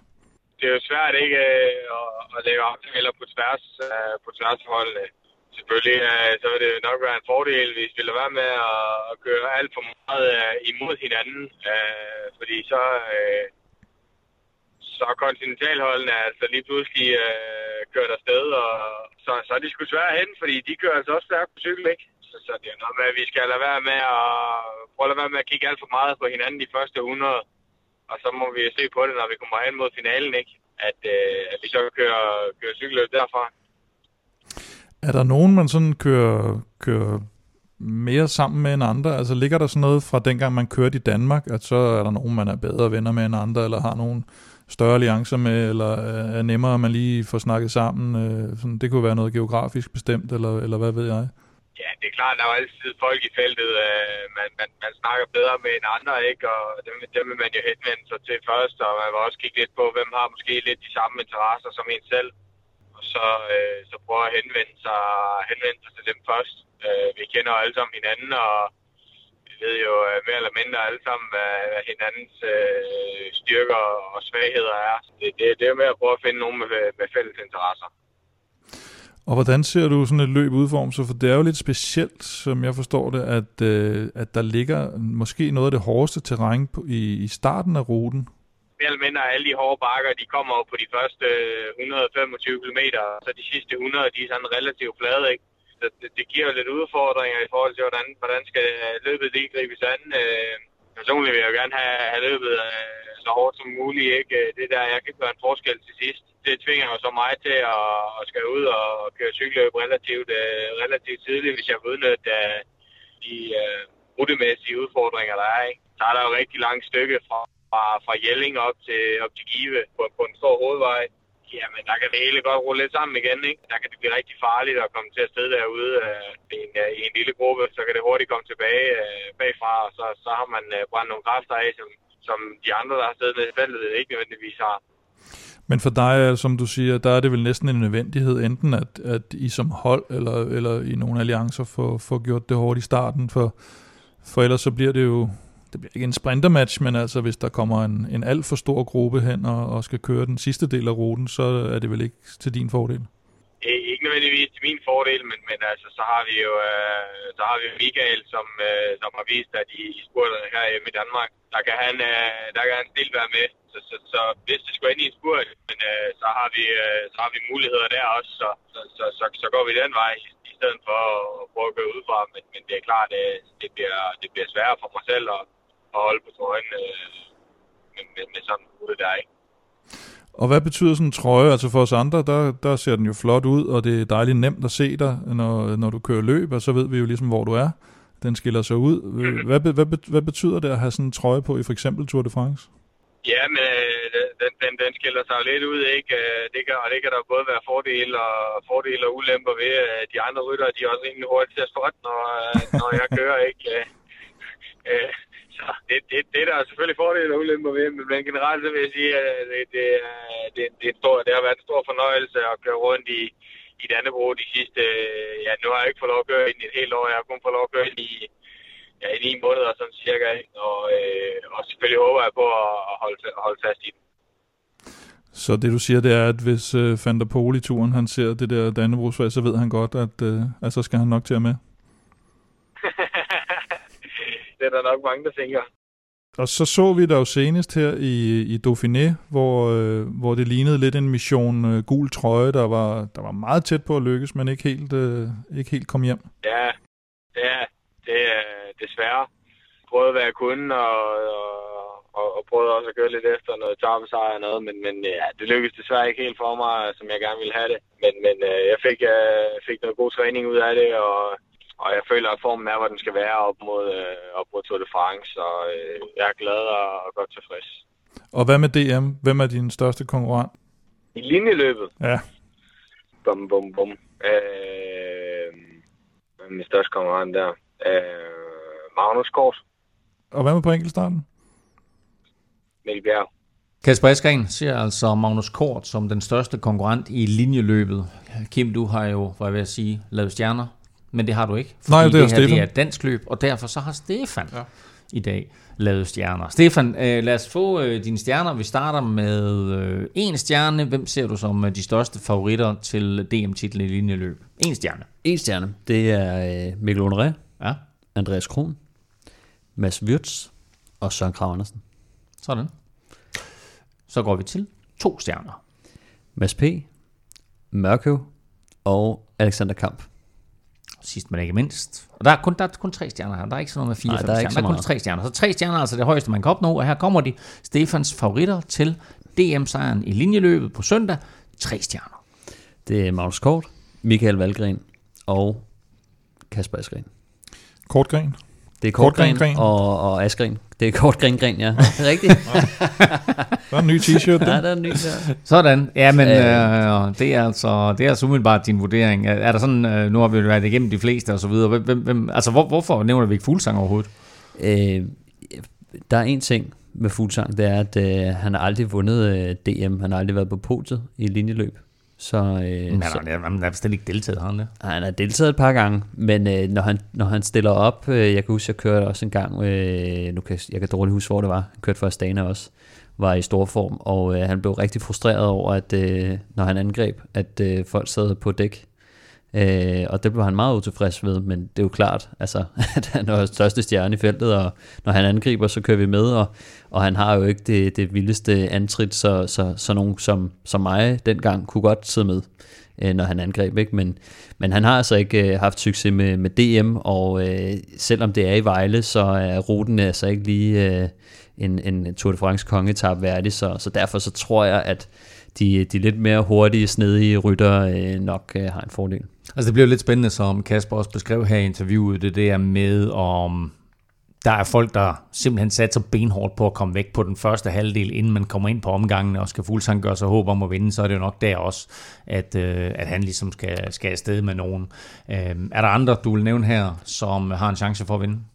Ja, altså jeg synes uh, Kasper P. øh, altså nu har vi jo heller ikke set så forfærdeligt meget til ham, men øh, han er blevet meget bedre øh, med årene her, og øh, er bestemt, altså nu kører han jo med, med Søren Krav også, at de, de to mand for holdet uh, får det måske svært, men, uh, men, men han har også bestemt en, en god chance for et topresultat, og men jeg tror ikke, han, han, han vinder, men han, han er en af de, de rigtig gode ryttere. Og øh, så er der også Niklas Larsen, oh, som ja. øh, tidligere er blevet øh, toer øh, i et spurt til DM efter, efter Mørkøv. Jeg mener faktisk, at han blev nummer to i både juniorløbet eller U23-løbet og øh, her elite samme år.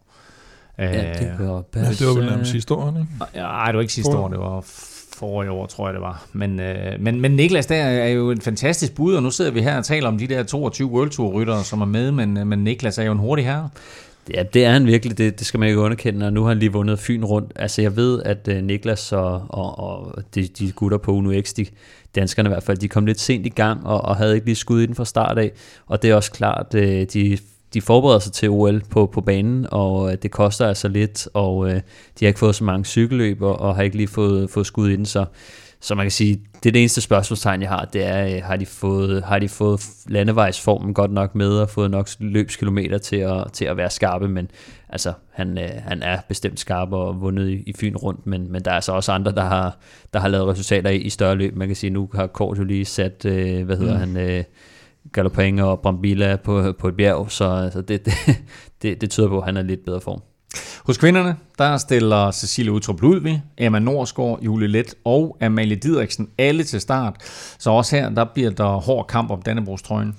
Ja, det gør der bestemt, og jeg tror, hvis vi tager udgangspunkt i de fire navne, du nævner her, så, øh, så er det klart, at, at det, det ser ud til, at øh, det er Cecilie, der skal prøve at, at lægge lidt tryk på øh, på de kuperede øh, områder, og så er det Emma, der skal forsvare og prøve at holde det samlet ind til, til en spurt. Øhm. Og ligesom Kasper Askren, så er Emma Norsgaard jo dobbelt forsvarende mester, har altså både øh, linjeløbstrøjen og øh, enkeltstartstrøjen. Plus hun er forsvarende månedens det er, dansker. Hun er, hun er også forsvarende månedens dansker, ja. Oh, og der har vi jo et par nye spil. Og Askren er jo også den anden, der har vundet det, så det er jo også kun oh. Danmarksmesterne der. Der tegner sig en tendens. Han vandt hun enkeltstart sidste år. Ja. Hun vandt begge dele sidste år. Nå. Gjorde ikke? Det er der, der er kvinde, det er der ja, jeg tror ikke, det blev kørt, men øh, det er så bare mig. Okay, nå, det mente jeg egentlig, at, øh, hun, at hun havde begge trøjer.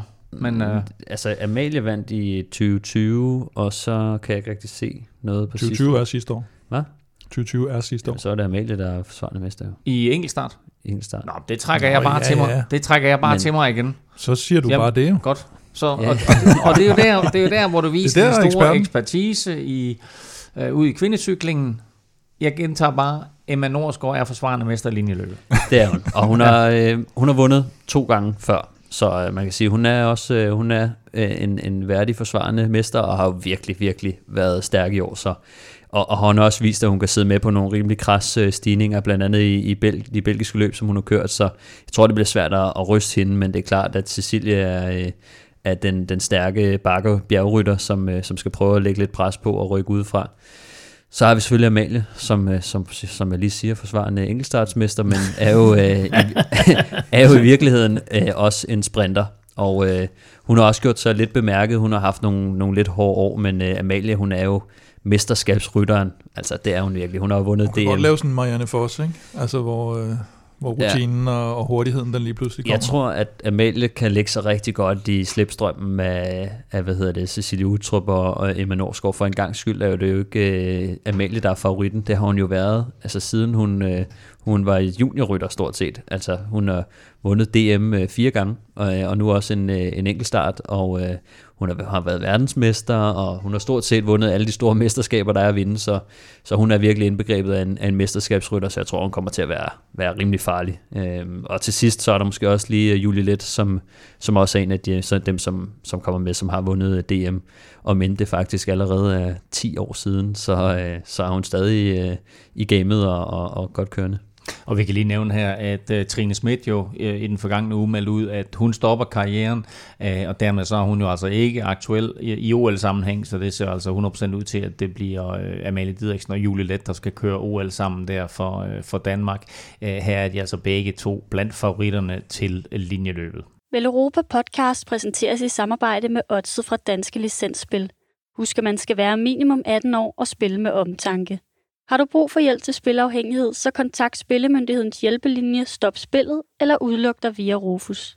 Lige om lidt får du dagens spiltip til DM, men først lige et hurtigt kig på øh, programmet for weekenden i Give, og øh, vi fokuserer udelukkende her på eliten. Der bliver faktisk også kørt øh, juniorløb, men det hele begynder altså allerede torsdag med enkeltstart for både kvinder og mænd. Fredag er heldigt paratleterne med både linjeløb og enkeltstart, mens søndag naturligvis er den store dag med både linjeløb for dame og herre elite. Vi har talt om de to linjeløb, hvis vi lige, Stefan, kigger på enkeltstarten, så tager os lige først og fremmest igennem ruten. Øh, ja, den er, den er 48 km lang. Øh, og det er også en halv lang fætter. Ja, den halv lang fætter tager, øh, tager nok lidt, øh, lidt under en time. Så, øh, så god tid, det er sådan lidt i, i rullende terræn. Det er jo stadig op i, i, i Give-egnen der, øh, hvor, der, hvor der er bakke. De skal ikke over nogle sådan seriøse øh, stigninger på den måde, men, øh, men det, det er sådan lidt en rullende terræn, og så tager den lidt til øh, mod slutningen, hvor den bliver lidt mere kuperet, og så... Øh, men, men forholdsvis, øh, forholdsvis nem rute, ikke, øh, ikke noget med sådan mange skarpe sving eller noget, så, øh, så man kan sige, det, det er måske en rute, som Altså selvfølgelig er til specialisterne, det er klart, men, øh, men, men mod slutningen øh, kan det godt være, at man lige skal have lidt ekstra styrke i, i benene, eller have gemt lidt i tanken, fordi at øh, når, når man skal køre så langt, så, øh, så er det altså også vigtigt, at man får disponeret kræfterne ordentligt, så, øh, så ja, det er nok noget, noget erfaring der også.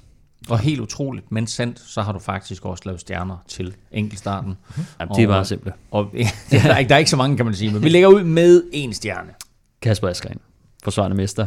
Åh, oh, det er tre stjerner, tænker jeg. Nå. Men, men vi lægger ud med én stjerne. altså, du, nu, har, når du, ej, nu har du ødelagt udsendelsen. Nu har du røbet det hele. Nej, nej, nej, nej. Dramaturgien er fuldstændig smadret. Nå, anyway. Ja, jeg har givet Kasper en stjerne. vi tager dem fra bunden. Ikke? Vi okay. tager fra bunden en stjerne. Øhm, Mathias Norskov og Johan Prise Pejdersen. Sådan. Øh, Johan Prise Pejdersen glæder jeg mig faktisk til at se.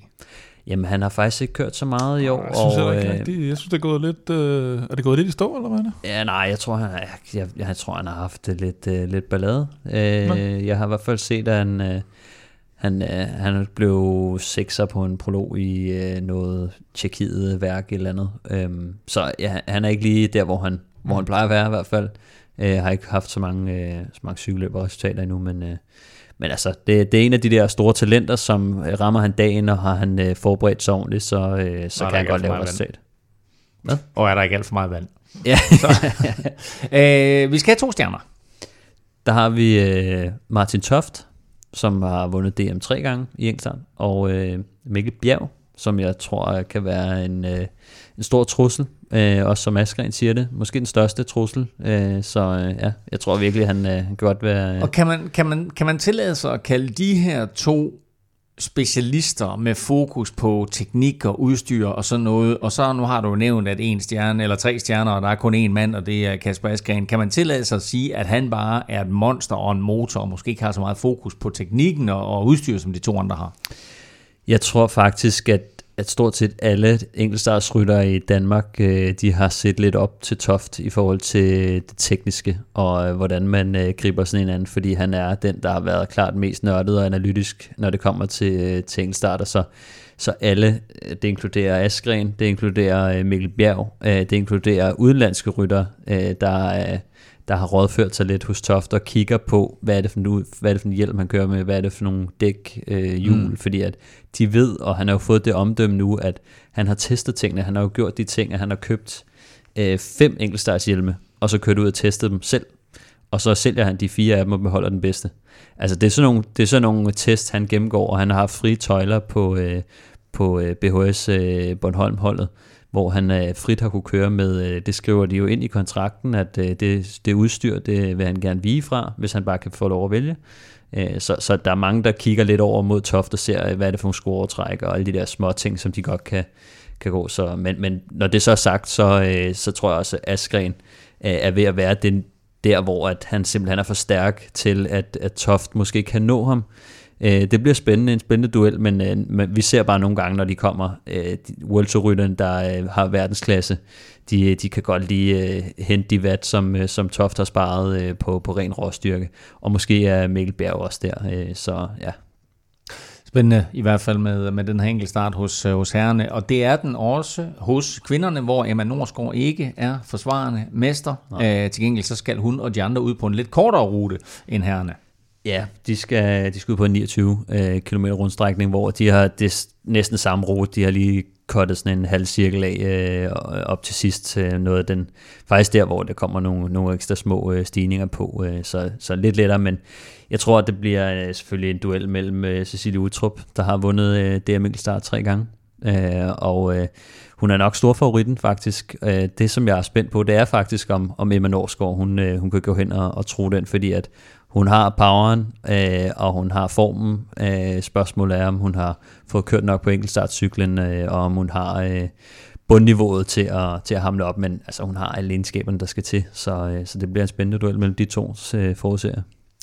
Vi får det hele afgjort her i weekenden, og øh, du kan rent faktisk spille på øh, DM. Vi har øh, naturligvis udvalgt nogle spiltips til dig i samarbejde med Oddset fra Danske Spil.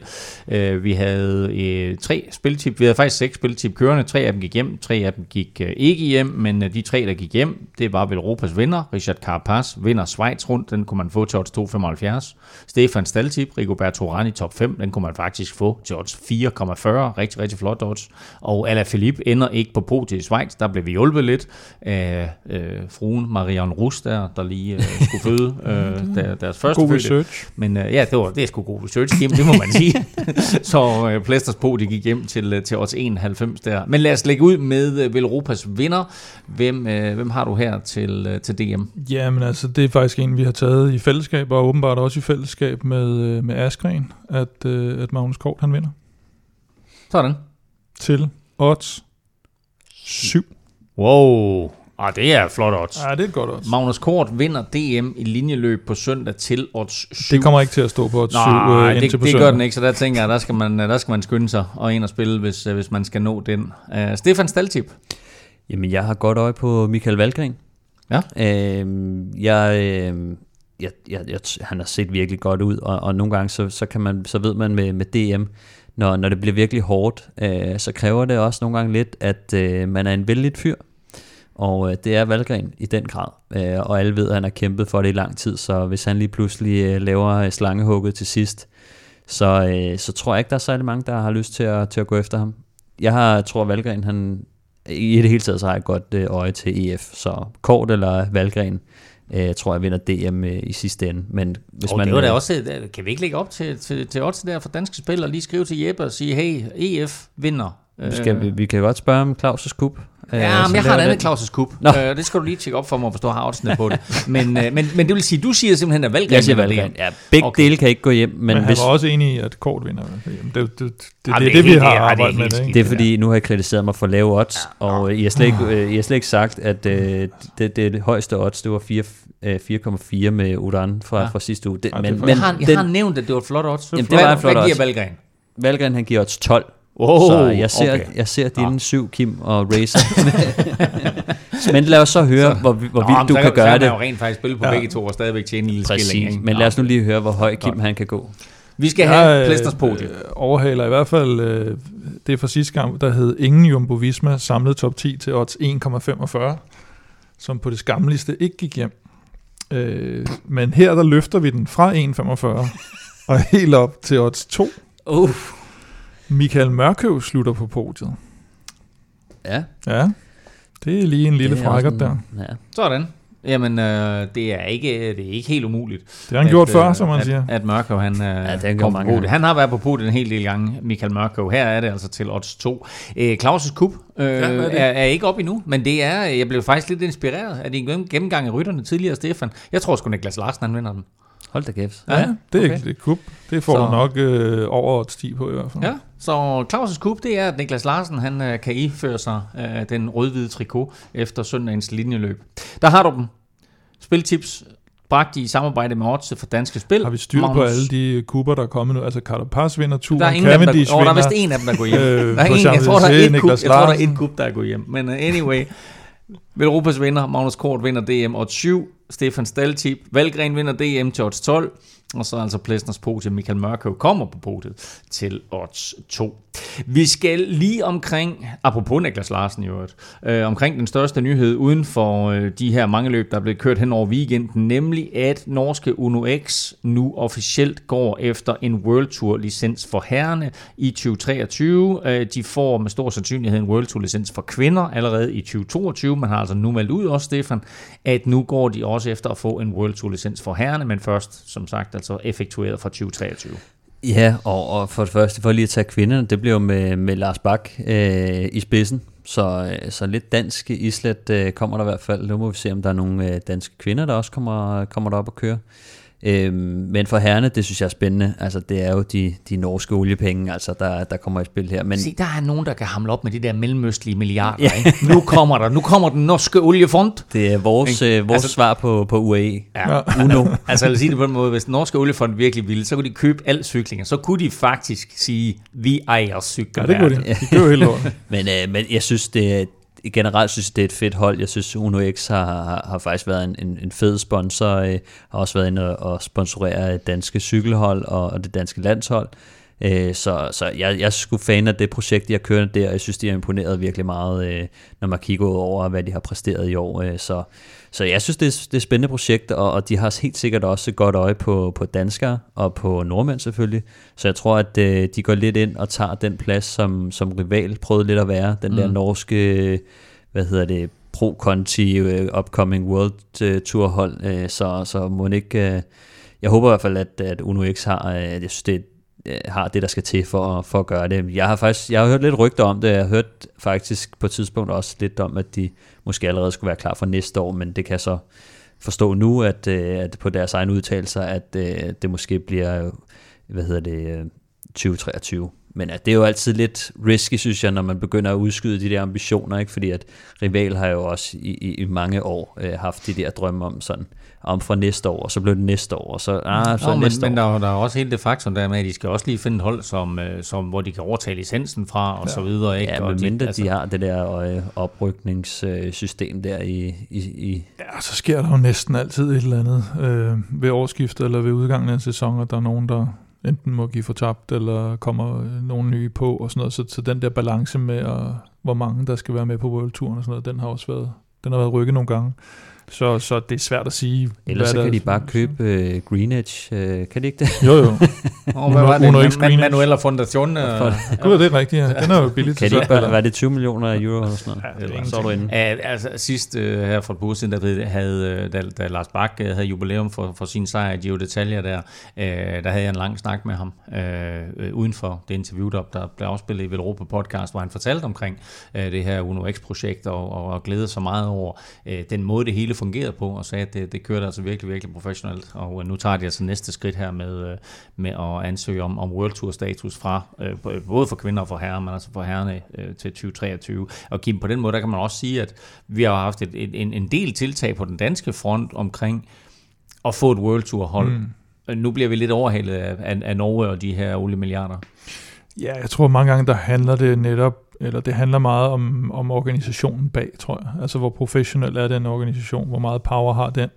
Øh, Det var derfor, man så, at, at, at Ries, trods det skiftende image, han havde nogle steder, så havde han alligevel en eller anden form for erfaring og power, der gjorde, at han kunne bygge nogle ting op og komme op på det der niveau, hvor, øh, hvor man har set nogle forskellige danske projekter, som må- måske ikke helt har det, og der, der har øh, nordmændene jo både pengene, de har nogle dygtige folk i, i ledelsen, de har ansat nogle folk som Kurt Asle og Lars Bak og sådan noget, der Mm. har også noget, noget international erfaring. Så det, det, øh, det er en god gruppe af, af folk, og et, og et godt projekt, der har været kørt stille og roligt frem over, over lang tid. Så, øh, så Og vi har jo ikke set et, et vildere samarbejde mellem Danmark og Norge siden Aqua. men, men, men betyder det så, at, at vi får flere danske ryttere, øh, som har en mulighed for at komme ind og, og få World Tour status? øh, som jeg siger så burde Lasse jo være selvskreven. Lasse. Ja, han hedder jo Nordmand. Ja, ja. Nå, okay, når du siger, at han skifter til dem. Nej, jeg siger hans efternavn. Er Det er sjovt, ikke? Det er sjovt. Ah, okay, okay. Han er jo længere om ja, at fange. Du halter på den der. Okay, ikke? altså, altså, jeg prøver trods alt på at være en lille bitte smule humoristisk, og så kommer der sådan en der, den suser lige hen over hovedet på mig. Den suger al energi Ja, ud af kroppen, det gør den. Ja, den der, der var jeg helt blæst. Så, okay. øh, så den, øh, den hørte du her først. Ja, tak. Øh, og, så, altså, og så kører der jo en masse banerytter der i forvejen, men øh, og, og hans kontrakt udløber med Kubeka Assos efter den her sæson, så, så det vil jo nok være mit bedste bud på en. Men, øh, Jeg tror også, det er faktisk noget af det, som jeg synes, det, altså nu, jeg vil ikke sige, at det bliver sådan et redningsnet for danskere, men man kunne godt se øh, sådan et hold som, som Uno X, som skal stable selv på benene, der har et godt øje på danskerne, at er der nogle af danskerne, der har en dårlig sæson? Øh, lad os sige, øh, nu siger jeg bare et eller andet, øh, Gregor for eksempel. Øh, hvis han øh, ikke har det så fedt på Astana, øh, så kunne det måske være sjovt for ham at skifte til et øh, nyopstartet norsk hold, øh, som måske mangler en, en stærk bjergrytter med erfaring. Øh, Og lad os så sige, godt lad os sige Fuglsang ikke er på Astana, så er Gregor alene, der er ikke nogen, der taler dansk med, etc. Du ved, så er det måske sjovere at komme, komme til Altså, sådan mindre han skal lære kazakhstansk øh, lige pludselig. Så, øh, men, men jo, altså, så, så jeg tror, der er mange danskere, der vil få, øh, få, få en, en chance øh, der. Ja. Og Kim, så er der faktisk øh, et, et par rytter, øh, selvom vi selvfølgelig håber på, at, at der også er, er, er mange danskere, der får chancen, og så er der i hvert fald et, et par norske rytter, som vi ved kommer til at køre for, øh, for Uno XA i de kommende sæsoner. Ja, det var faktisk de to, øh, de to top nordmænd for, for Baby Gino. Jeg tror også, vi nævnte dem sidst, tvillingerne. Øh, Tobias og Anders Johannesen, der blev nummer 2 og 8 i, i Baby Gino. Og de har lige her i, var det i dag, de offentliggjorde det, tror jeg, øh, skrevet kontrakt frem til og med øh, 2024. Starter næste sæson. De kører på deres øh, udviklingshold nu. Mm. Og så træder de skridtet op der til næste år, og så har de fået øh, treårige kontrakter der. Og de, de er ret spændende at, at følge det helt sikkert. Og lader til, at de på en eller anden måde også bliver en del af, af den her satsning, at øh, når de ansøger Ja, ja, ja, om World Tour det- licens, så har de de to tvillinger på Og det er, vigtigt for dem, det er jo vigtigt for dem at have nogle norske profiler, sådan en som Edvald Borsen Hagen, kunne man også godt måske forestille sig, mere blev et navn, der kom hjem til det. Ikke fordi han, altså, Nej. hans resultater har ikke lige frem været prangende, må man sige. Men, øh, men har jo også en kæmpe erfaring, han kunne komme hjem med. Det ser man også øh, typisk det der med, når, når en stor rytter, der har været på de store hold, tager et skridt ned for at tage pengene, og så er det sidste skridt, det er måske lige at tage hjem og tage en, en, en sæson eller to, ikke? og hygge sig lidt og tage en, tage en sejr i et lille løb og sådan noget der. Chris Anker gjorde lidt af det samme med, med Ja, det er ikke? Ja. Og øh, Mark Cavendish er kommet tilbage til... Øh, Han han øh, gør laver det så bare på et lidt andet, lidt andet niveau.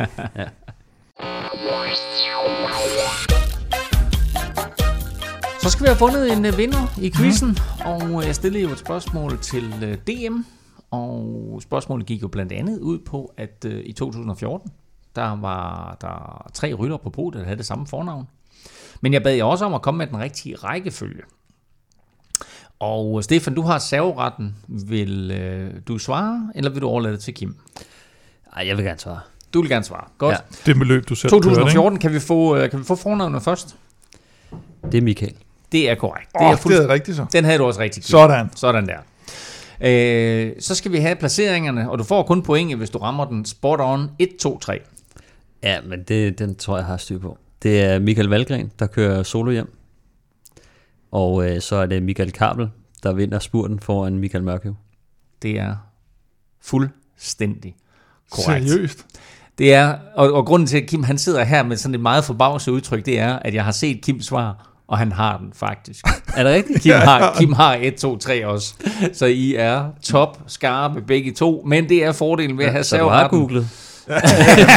Jeg fik lige googlet det under, Noget lige at få under googlet. kvindecykling. Ej, jeg der. så faktisk Kim ændre øh, undervejs. Jeg ændrer lige mørkøvet ned Ja. til tredjepladsen. skiftede. Han havde valggang Ja, som det var vinder. faktisk ret vildt, fordi at øh, Kabel var jo sprinter, og jeg tror, jeg kan ikke huske, om det var hans første år eller andet år som senior. Og så, øh, så sad han i, det var, det var i Forborg, øh, hvor vi kørte på øh, den legendariske golfbakke. Og øh, det var virkelig, virkelig hårdt cykelløb. Og øh, som, sagt, som jeg sagde tidligere, 21 mand gennemført, ikke? Og, øh, og så kommer Kabel ind og, og vinder spuren foran Mørkøv, som, øh, som mm. jeg, jeg kan ikke huske, om det var første eller anden års øh, rytter, og kørt for kult. Det var sådan rimelig øh, vildt. Øh, men Valgren, han sejlede altså hjem fra, fra jeg tror, han kørte fra Golfbakken og, og hjem af. Jeg havde, først sat, jeg havde først sat Kabel som træer, men det mener jeg var i noget U23 VM eller sådan noget, han engang kom ind og snuppede en tredjeplads, ikke? Hvor Det han vandt passe, ja. i. Ja. Det var den, jeg havde fået blandet sammen først. Nå. Hvor jeg, jeg tænkte, ej, det, der var sgu også noget med, at han havde vundet over Mørkøv der. Men Nå. øh, det er derfor, I to I 1-1, er eksperter på... øh, 1-1 nej, blev nej, så. ikke, ikke, ikke, ikke. Så øh, 21 Stefan, øh, Stefan havde serveretten der, Der og så får han faktisk point. også øh, Der skulle point. have været tre point. Nej, der var, der, var, der var et enkelt point der. Øh, Så var det bare 2-1. øh, der er reduceret. 2019. Super godt gået, Stefan, og øh, tillykke med sejren her, trods Kommer der et, øh, I et eller andet, der minder om kommer et der DM. en quiz næste gang, som et løb, jeg har været med i? Prøv at høre, jeg kan, ikke, jeg kan ikke finde på en quiz med et løb, du har været med i. Øh, Blomsterløbet i Ganløse? hvad stod, var du blomsterpige, eller hvad var du? Kørte den mellemlange distance? er det rigtigt? Nå, det, er, det overrasker mig. Gennemført du, eller blev du pillet ud ligesom Stefan? Nej, jeg gennemførte på et tidspunkt, tror jeg, jeg blev overhalet af en mand med et ben. Ja, det skulle ikke undre mig. Nå, prøv at høre. Jeg glæder mig så meget til, at vi får vores nye cykelsæt fra Velocio, og, og du skal i de der cykelsætter, vi skal derud på rammen. Hvor er det henne? Mega. Jeg ved ikke, hvor det er. Det, det, er, det er på vej. Nå, vi er tilbage i næste uge, og det er vi faktisk med hele to episoder. Vi kigger tilbage på DM, vi analyserer de forskellige løb, og så har vi jo også landstræner Anders Lund med, som tirsdag udtager de to sidste OL-ryttere til øh, det danske herrehold, der skal repræsentere os på øh, ved linjeløbet. Ja, han offentliggør det i podcasten, ikke? Det er der. Det er medieplatformen. Altså, for- det er dig, der har haft kontakten til Anders Lund, så hvis han gør det, så, så får du trods alt en high five. Øhm, og så har vi derudover, så har vi altså også vores store Tour de France optakt. Husk på, at Tour de France jo starter en uge tidligere end normalt i år. Det er rykket i forhold til, til OL, sådan så de to ting, de ikke kan ambulere, og derfor så begynder øh, Tour de France altså allerede 26. juni. Det er altså om blot 12 dage fra... Ja, tak. Men det bliver kort i år, vores Tour de France optakt. Fordi. Altså, vi har Carapaz vinder, og Cavendish vinder i Paris. Så det, altså, manuskriptet er skrevet. Det er sådan der. Dobbelt, dobbelt Claus' End of story. Sådan. Nå, prøv at høre. Som sagt, to uh, udsendelser i næste uge. Glæder dig til det. Uh, og indtil da, der kan du følge Velropa og Kim på Facebook, Twitter og Instagram. Det sker på Snablag Velropa. Stefan, hashtag snart 2000 finder du på Twitter. på Snablag Stefan Djurhus. Og undertegnet finder du på Twitter, Insta og Face på NFL Ming. Og hvis du ikke lige ved, hvad du skal lytte til nu, må jeg så anbefale NFL-showet, hvor jeg så sent som her i formiddag sammen med Thomas Kvartrup forudså den kommende NFL-sæson, slutspillet og faktisk også gættet på en Super Bowl-vinder. Talk about Claus' Cup. Jeg Nå. jeg har jo også Claus' skub i det. Ja, præcis det. Nå. Tak for nu. Tak fordi du lyttede med. Tak til dig, der støtter på tier.dk, og naturligvis vores partnere Zetland og Odds fra Danske Spil. Støt dem, de støtter os. Vi glæder os til DM i weekenden i Give. Tag endelig ud og se løbet. støtte de danske ryttere. Se alle de her danske World Tour rytter, der er hjemme, både for herrer og for kvinder. Det er altså i weekenden i Give. God fornøjelse. Vi snakkes ved i næste uge.